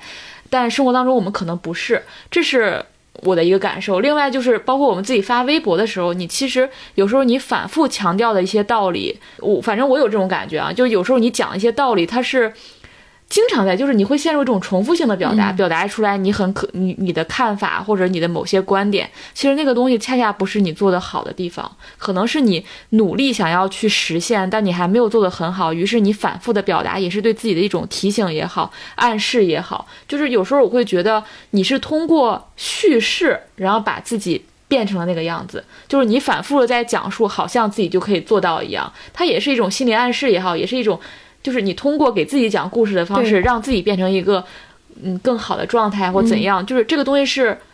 就是可以实现的，嗯所以我觉得我们在社交网络上也好，包括我们在播客当中呈现的状态，其实更接近的是一个我们想要成为的状态，就是我们没有已经成为，但是我们相信我们可以成为，我们在努力的接近那个状态。就是一个 not yet 的状态。是对，我觉得阿康刚说那个发微博那个事情也很有感触，就是我之前也有呃想过，就是因为我有时候会发很多那种很废话的东西，我自己觉得很没有营养的东西，但是我会发现很多人还蛮爱看的。就是后来我就想了一下是为什么，就是一个是因为大家觉得在现在的这个不管是播客领域，还是在那个网上的就是微博这样的平台里，你很少再看到有一个人就是相对比较坦诚的去告诉你。我最近在想什么？我遇到了什么样的困难？我经历了什么样的事情？就包括刚刚你说到有听众觉得我们的播客治愈，我相信也是因为这一点，就是我们一定程度上我们未必是一个温柔的人，但是我们可能相对坦诚，我们把自己的思考和自己的问题都提出来了，然后大家其实感受到了这个东西，感受到以后他会觉得说，哦，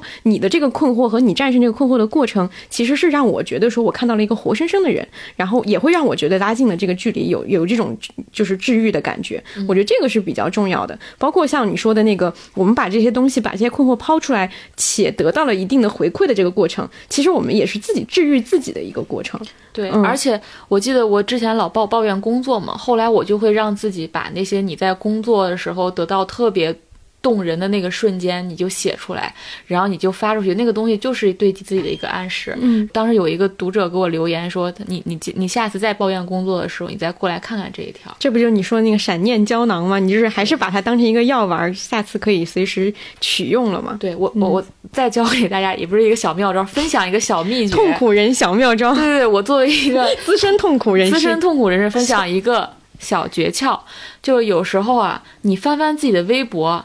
你就好了。嗯，你就甚至不需要跟谁倾诉，你也不需要再去表达什么的，你就看看你过去的微博，嗯，你你你你你自己就自治愈了自己。我经常会看我过去的微博，哎，嗯，刚才想刚才的问题就是做完上一期，就很多人我发现其实大家对温柔的定义是不一样的，而且我发现大家怎么去定义温柔这个词，其实反映了你对自己的期待，或者说你觉得什么样才是温柔。我刚刚想了一下，我如果觉得温柔是什么，那对我来说就是耐心。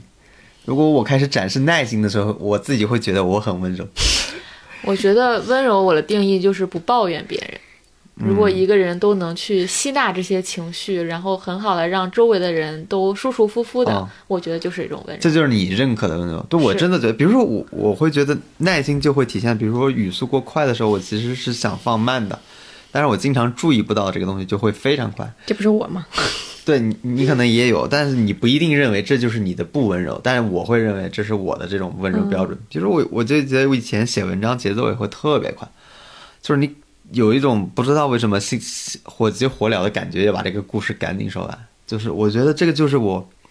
包括后来耐心的体现。对我非常没有耐心，包括当编辑或者做别的一些事儿，我就很容易觉得这个事儿最想以最快的沟通效率去把它完成，所以体现的就是一种，就我经常会说，我想跟聪明人打交道。为什么聪明人？因为你不需要跟他说那么多，他他你你说的懂，他自然就懂了。但很多时候，如果你或者你的谈话对象不见得是一个很敏感的人，你就会花费很多的时间去做这事儿。那有的时候我就会觉得很不耐烦。那我觉得这个可能就是我自己认为的温柔，但是就像看我们上期节目评论里就是大家对温柔的理解都不一样。你能从这个词里面看出大家对自己的期待究竟是什么？就是或者说。大家最觉得对自己不满意的地方会是什么东西？这个我觉得是很有意思的，因为我最近看那本书，就是黑塞写的《德米安》嘛，那本书非常好，就是它里面写有一句话我印象很深，他说：“假如我们恨一个人，就是我们不过是借他的形象恨我们自身的某种东西，就那些不在我们自身的东西，从来不会激怒我们的。”就我觉得是一个道理。我觉得我不温不温柔，或者是被人觉得说哪点不好。我会生气，那他已经说到点子上了，那我会生气，一定是说有人说你这个人完全没耐心，那我一定挺生气的，就是因为你说到点子上。但是比如说你说温柔的其他特质，你说我没有，我一点都不在乎，因为对我来说那不是可能不是一个温柔的标准，或者说不是我自己觉得我自身缺陷的东西，所以那个东西就不会缺激怒我。嗯，缺啥补啥。总而言之，对，不光缺啥补啥，就是他不会激怒你，但可能是他会激怒别人。就包括你你的恋爱经历，或者你你讨厌特别讨厌那人个人，我觉得你不是讨厌那个人，是那你在那个人身上看到自己身上最最不想看到的东西，或者自己身上的缺陷。我觉得就是这样的，就是我经常在回家的时候会有这样的感受，因为我能清楚的感受到我那个穴被点 点到了，对对对，或者是你从你父母身上看到一些他们的你不太喜欢的地方，然后在你身上也有嘛。对，比如说或者我自己还发现一个现象，我觉得几乎所有人都。都经历过这种，就是一开始你你你接触异性也好，或者同性也好，无所谓啊，就是你会很容易被他吸引，是你发现他你跟他很像，这是最快容易吸引的，你们的很很快能聊得来，你们的爱好相同，你们的志趣相同，这是最快能接触的。但是他又有一些一些最大的问题就是你们的缺陷也非常像，或者是说我自己的会感觉到，就是你讨厌自己身上的东西，居然在这个身人身上完美的浮现了，所以他经常有一些那你为什么要喜欢他？你喜欢他是因为你们有相同的志趣，他很快能接近，就是你们很快能聊起来，觉得这个人很对对胃口，我说什么他一听就懂。但是你经常可能发现，你发现他身上有的一些缺点，正是你身上的缺点，所以你经常一看到他的缺点散发出来，你就会不自觉的爆炸。因为那就是你自己觉得身上最不好的东西。我好像没有，就是有过那种说，比如喜欢一个人，发现他身上有自己，我我很少我喜欢的哎。地方就是就是他跟我挺像的，但他有超越我那个，比如说哦我不喜欢那个 I 嘛，是啊，他是 E，我就喜欢他，其他一样。我知道呀，对呀，那我觉得这个人还是每个人都不一样。我好像也没有喜欢过跟我特别像的人。哦，嗯，我倒不是觉得会喜欢他，就是会会很容易有接接近近嘛，就是嗯。因为当然是因为会，因为你会自然排除一些很讨厌的人嘛，就是这种人你你直接就就就排出去了。但经常我的人生里会遇到这种情况，就是会很容易接近，但是会很容易发现自己太像的地方就就嗯。就会被被发掘出来。对嗯。我这我不知道，我我在我的人生里面会经常出现这样的事情。嗯，对，但我以前可能不太明白，我就觉得，哎，为什么就这样？就是我看了《黑塞》这本书，他说这句话，就是因为这东西就是我自身也存在的东西，我不想看到它这个东西，我或者我自己本身我对自己就是不满意的，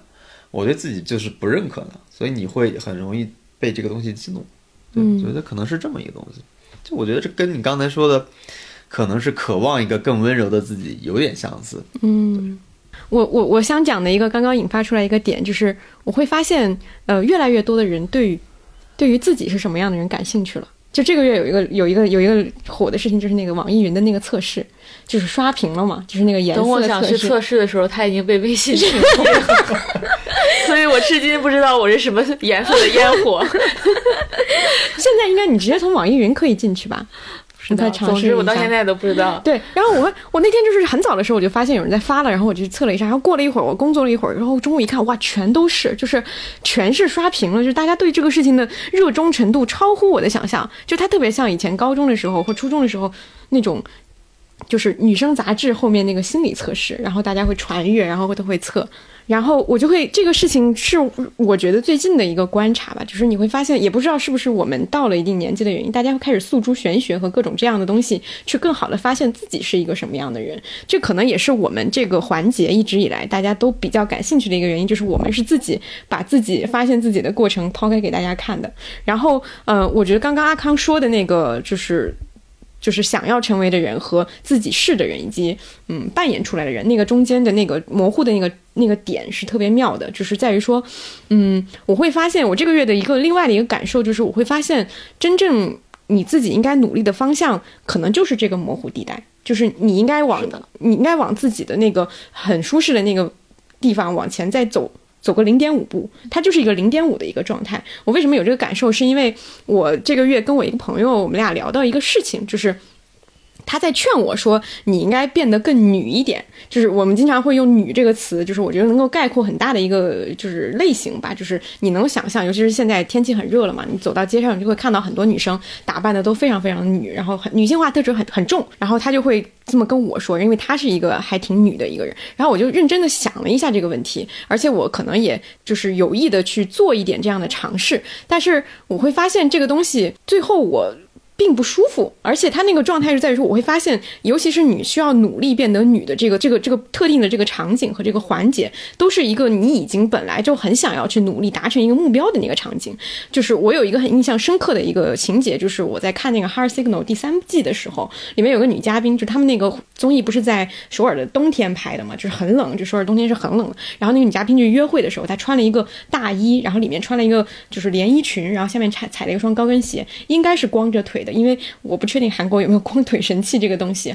但是我觉得应该是光着腿的。然后整个人走在那个寒冬的那个夜里的那个路上，我当时那一幕就是现在还留在我的脑海里，我就觉得说我这辈子都没有办法做到这样，就是不管是因为寒冷的原因，还是因为其他的原因，就是没有一个约会重要到它值得你去做成那样。但是可能对他来说，这个事情就是很自然、很简单啊。但是我会发现这个东西距离我的努力已经太遥远了，然后我要去达到这个目标，可能。它是一个看起来更让别人舒适的一个状态，但是我自己会非常难受。而且刚刚说的说是这个场合，就是如果说这个场合本身就是一个你得失心还比较重的，不管是一个重要的一个宴会啊，还是一个什么东西，你得失心本身就已经很重了。如果你还在这个外部的这个所谓的装扮上去给自己加一个很重的枷锁，其实你会更不自在，你会更加的有负担。你不像你自己了，你是没有办法展示你最像你自己的自信的那一面，给到你想要去就是赢得的人，或者说争取的一个一个环境的一个东西的。我觉得这个是一个我这个月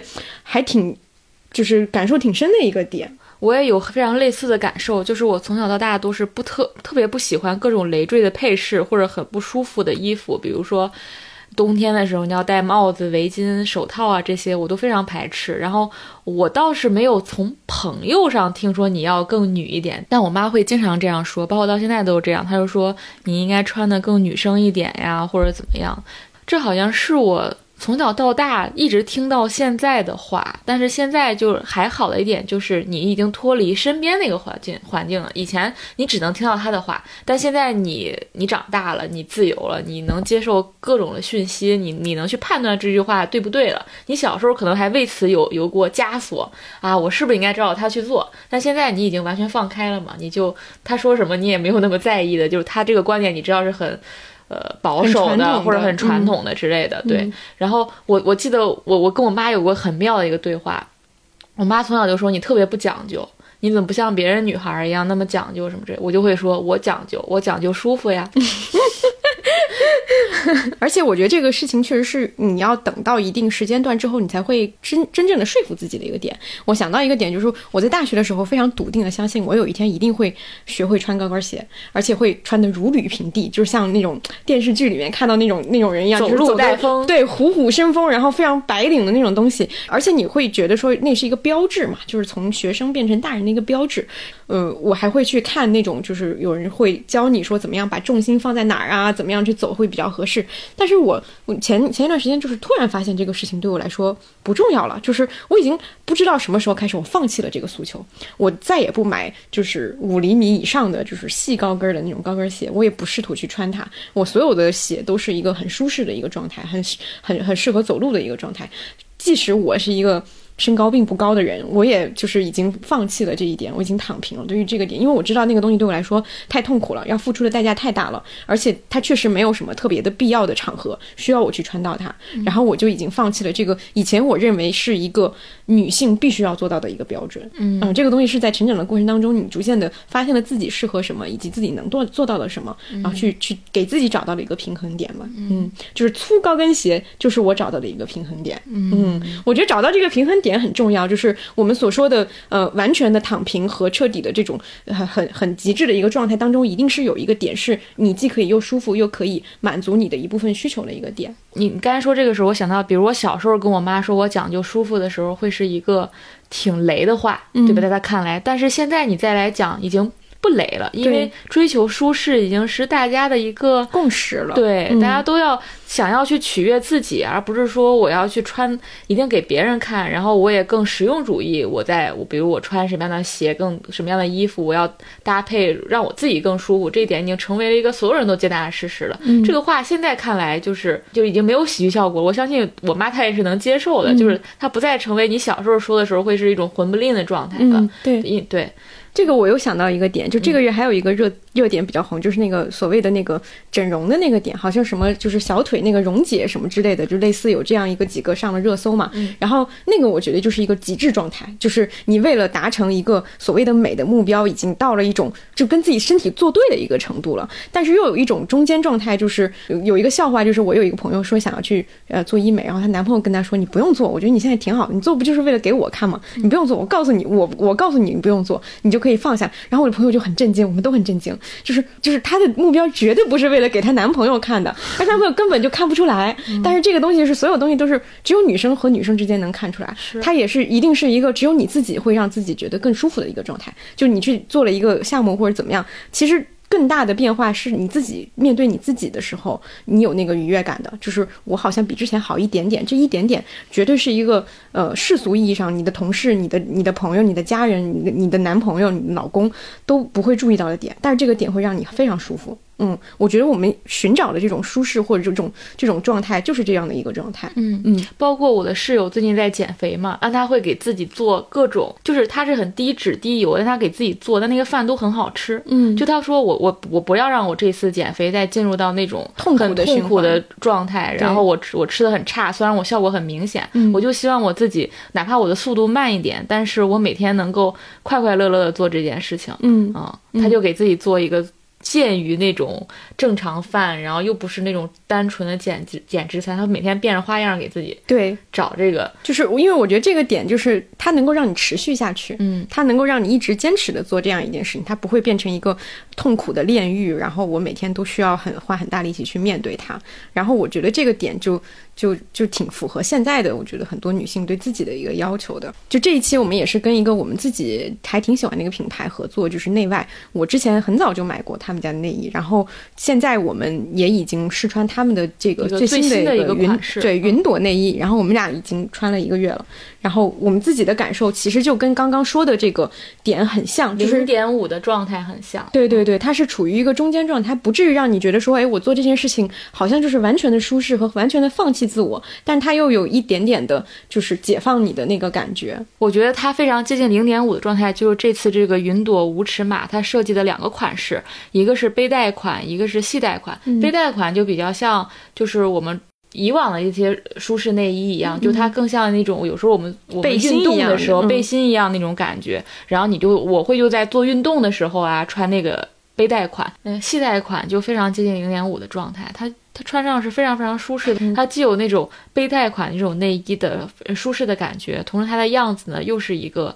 比较接近于传统内衣的样子。对嗯我觉得它这两个款，它这次设计的那个颜色也挺好的。我看到有很多。物命名的，对对对，我看到有很多人都是外穿，就是它已经就是看起来还挺时尚的那个感觉，就是它会让你觉得说，哎，这个东西我我能够更好的去面对它，它不再是一个我需要，首先不是一个藏起来的东西，其次它也不是一个完全让我觉得说我为了追求舒适，我其他的所有的美观或者什么东西都不需不再需要了。我觉得它是一个非常精准的踩在了那个点，而且我之前有一个感就是大家对于内衣有一个特别明显的感觉，就是回到家就要立刻脱掉它，因为你那个东西是对你来说是一个巨大的束缚。我会发现说我，我就是最近这一个月，我基本上在家里，我也觉得说这个东西不再对我来说是一个负担了。我不太有穿穿内衣的很强烈的感。对，而且因为我觉得，尤其是夏天这个季节到了嘛，就是大家其实都更追求舒适了。因为夏天一想起来，如果是非常非常局促的一个状态，就像我刚刚说的说，你为了达到一个什么样的状态，你其实会让自己很难受，尤其是在这么炎热的一个天气里，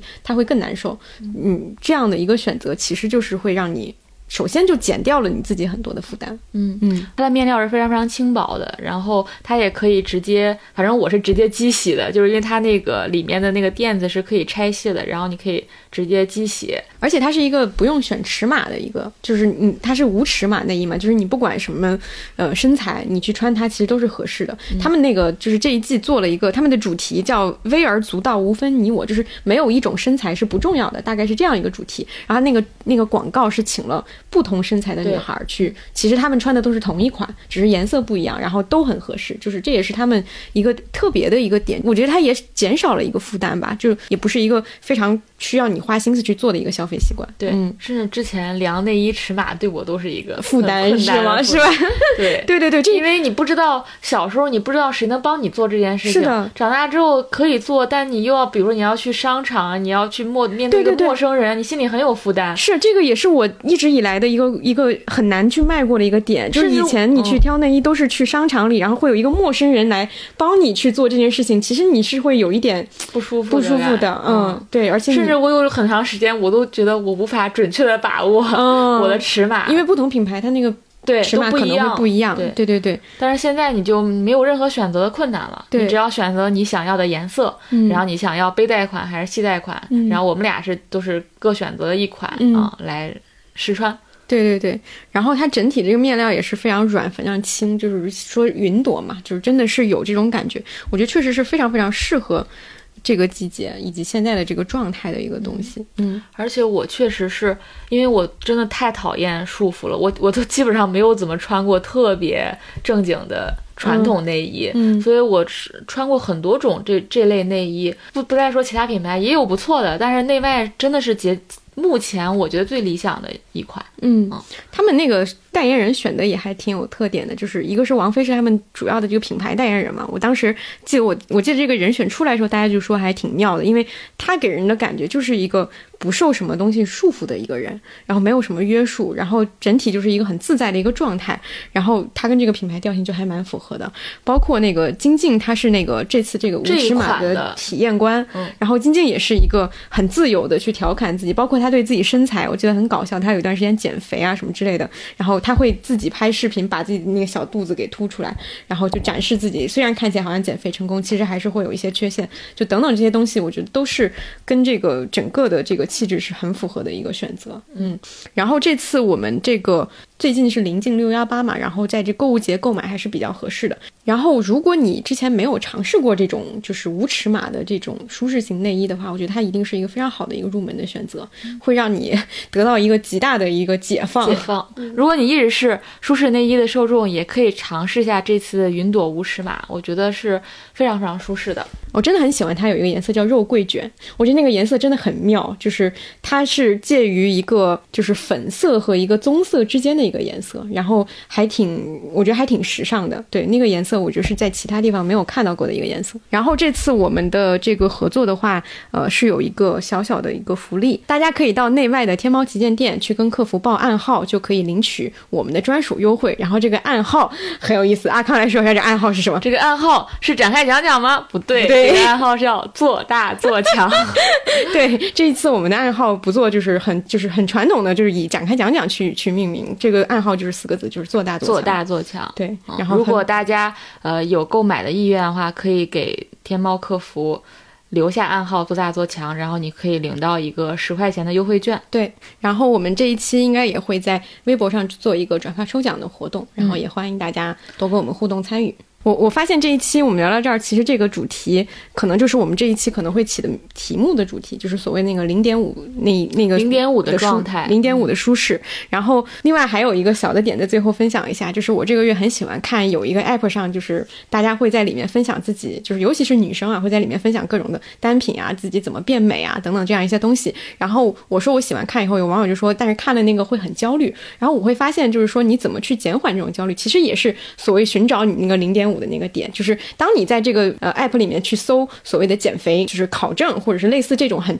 很完美的一个状态，就是你要达到那个状态，你就会看到大量的会让你比较比较焦虑的一个。案例就会推送到你的面前，比如说有人多少多少时间就瘦了多少斤啊，或者说怎么样的，有的人在九零后就买房啦，类似这种，你就会越来越焦虑。但是如果你在这里面搜的是一个有一点带缺陷的一个词，比如说微胖，比如说呃就是小个子，这是我的关键词，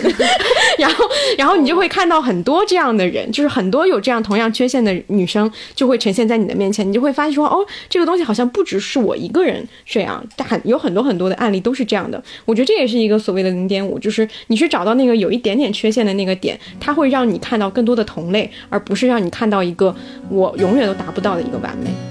好，那我们这期就到这儿了，大家下次再见。拜拜，我希望下次不是六月份的月底。拜拜。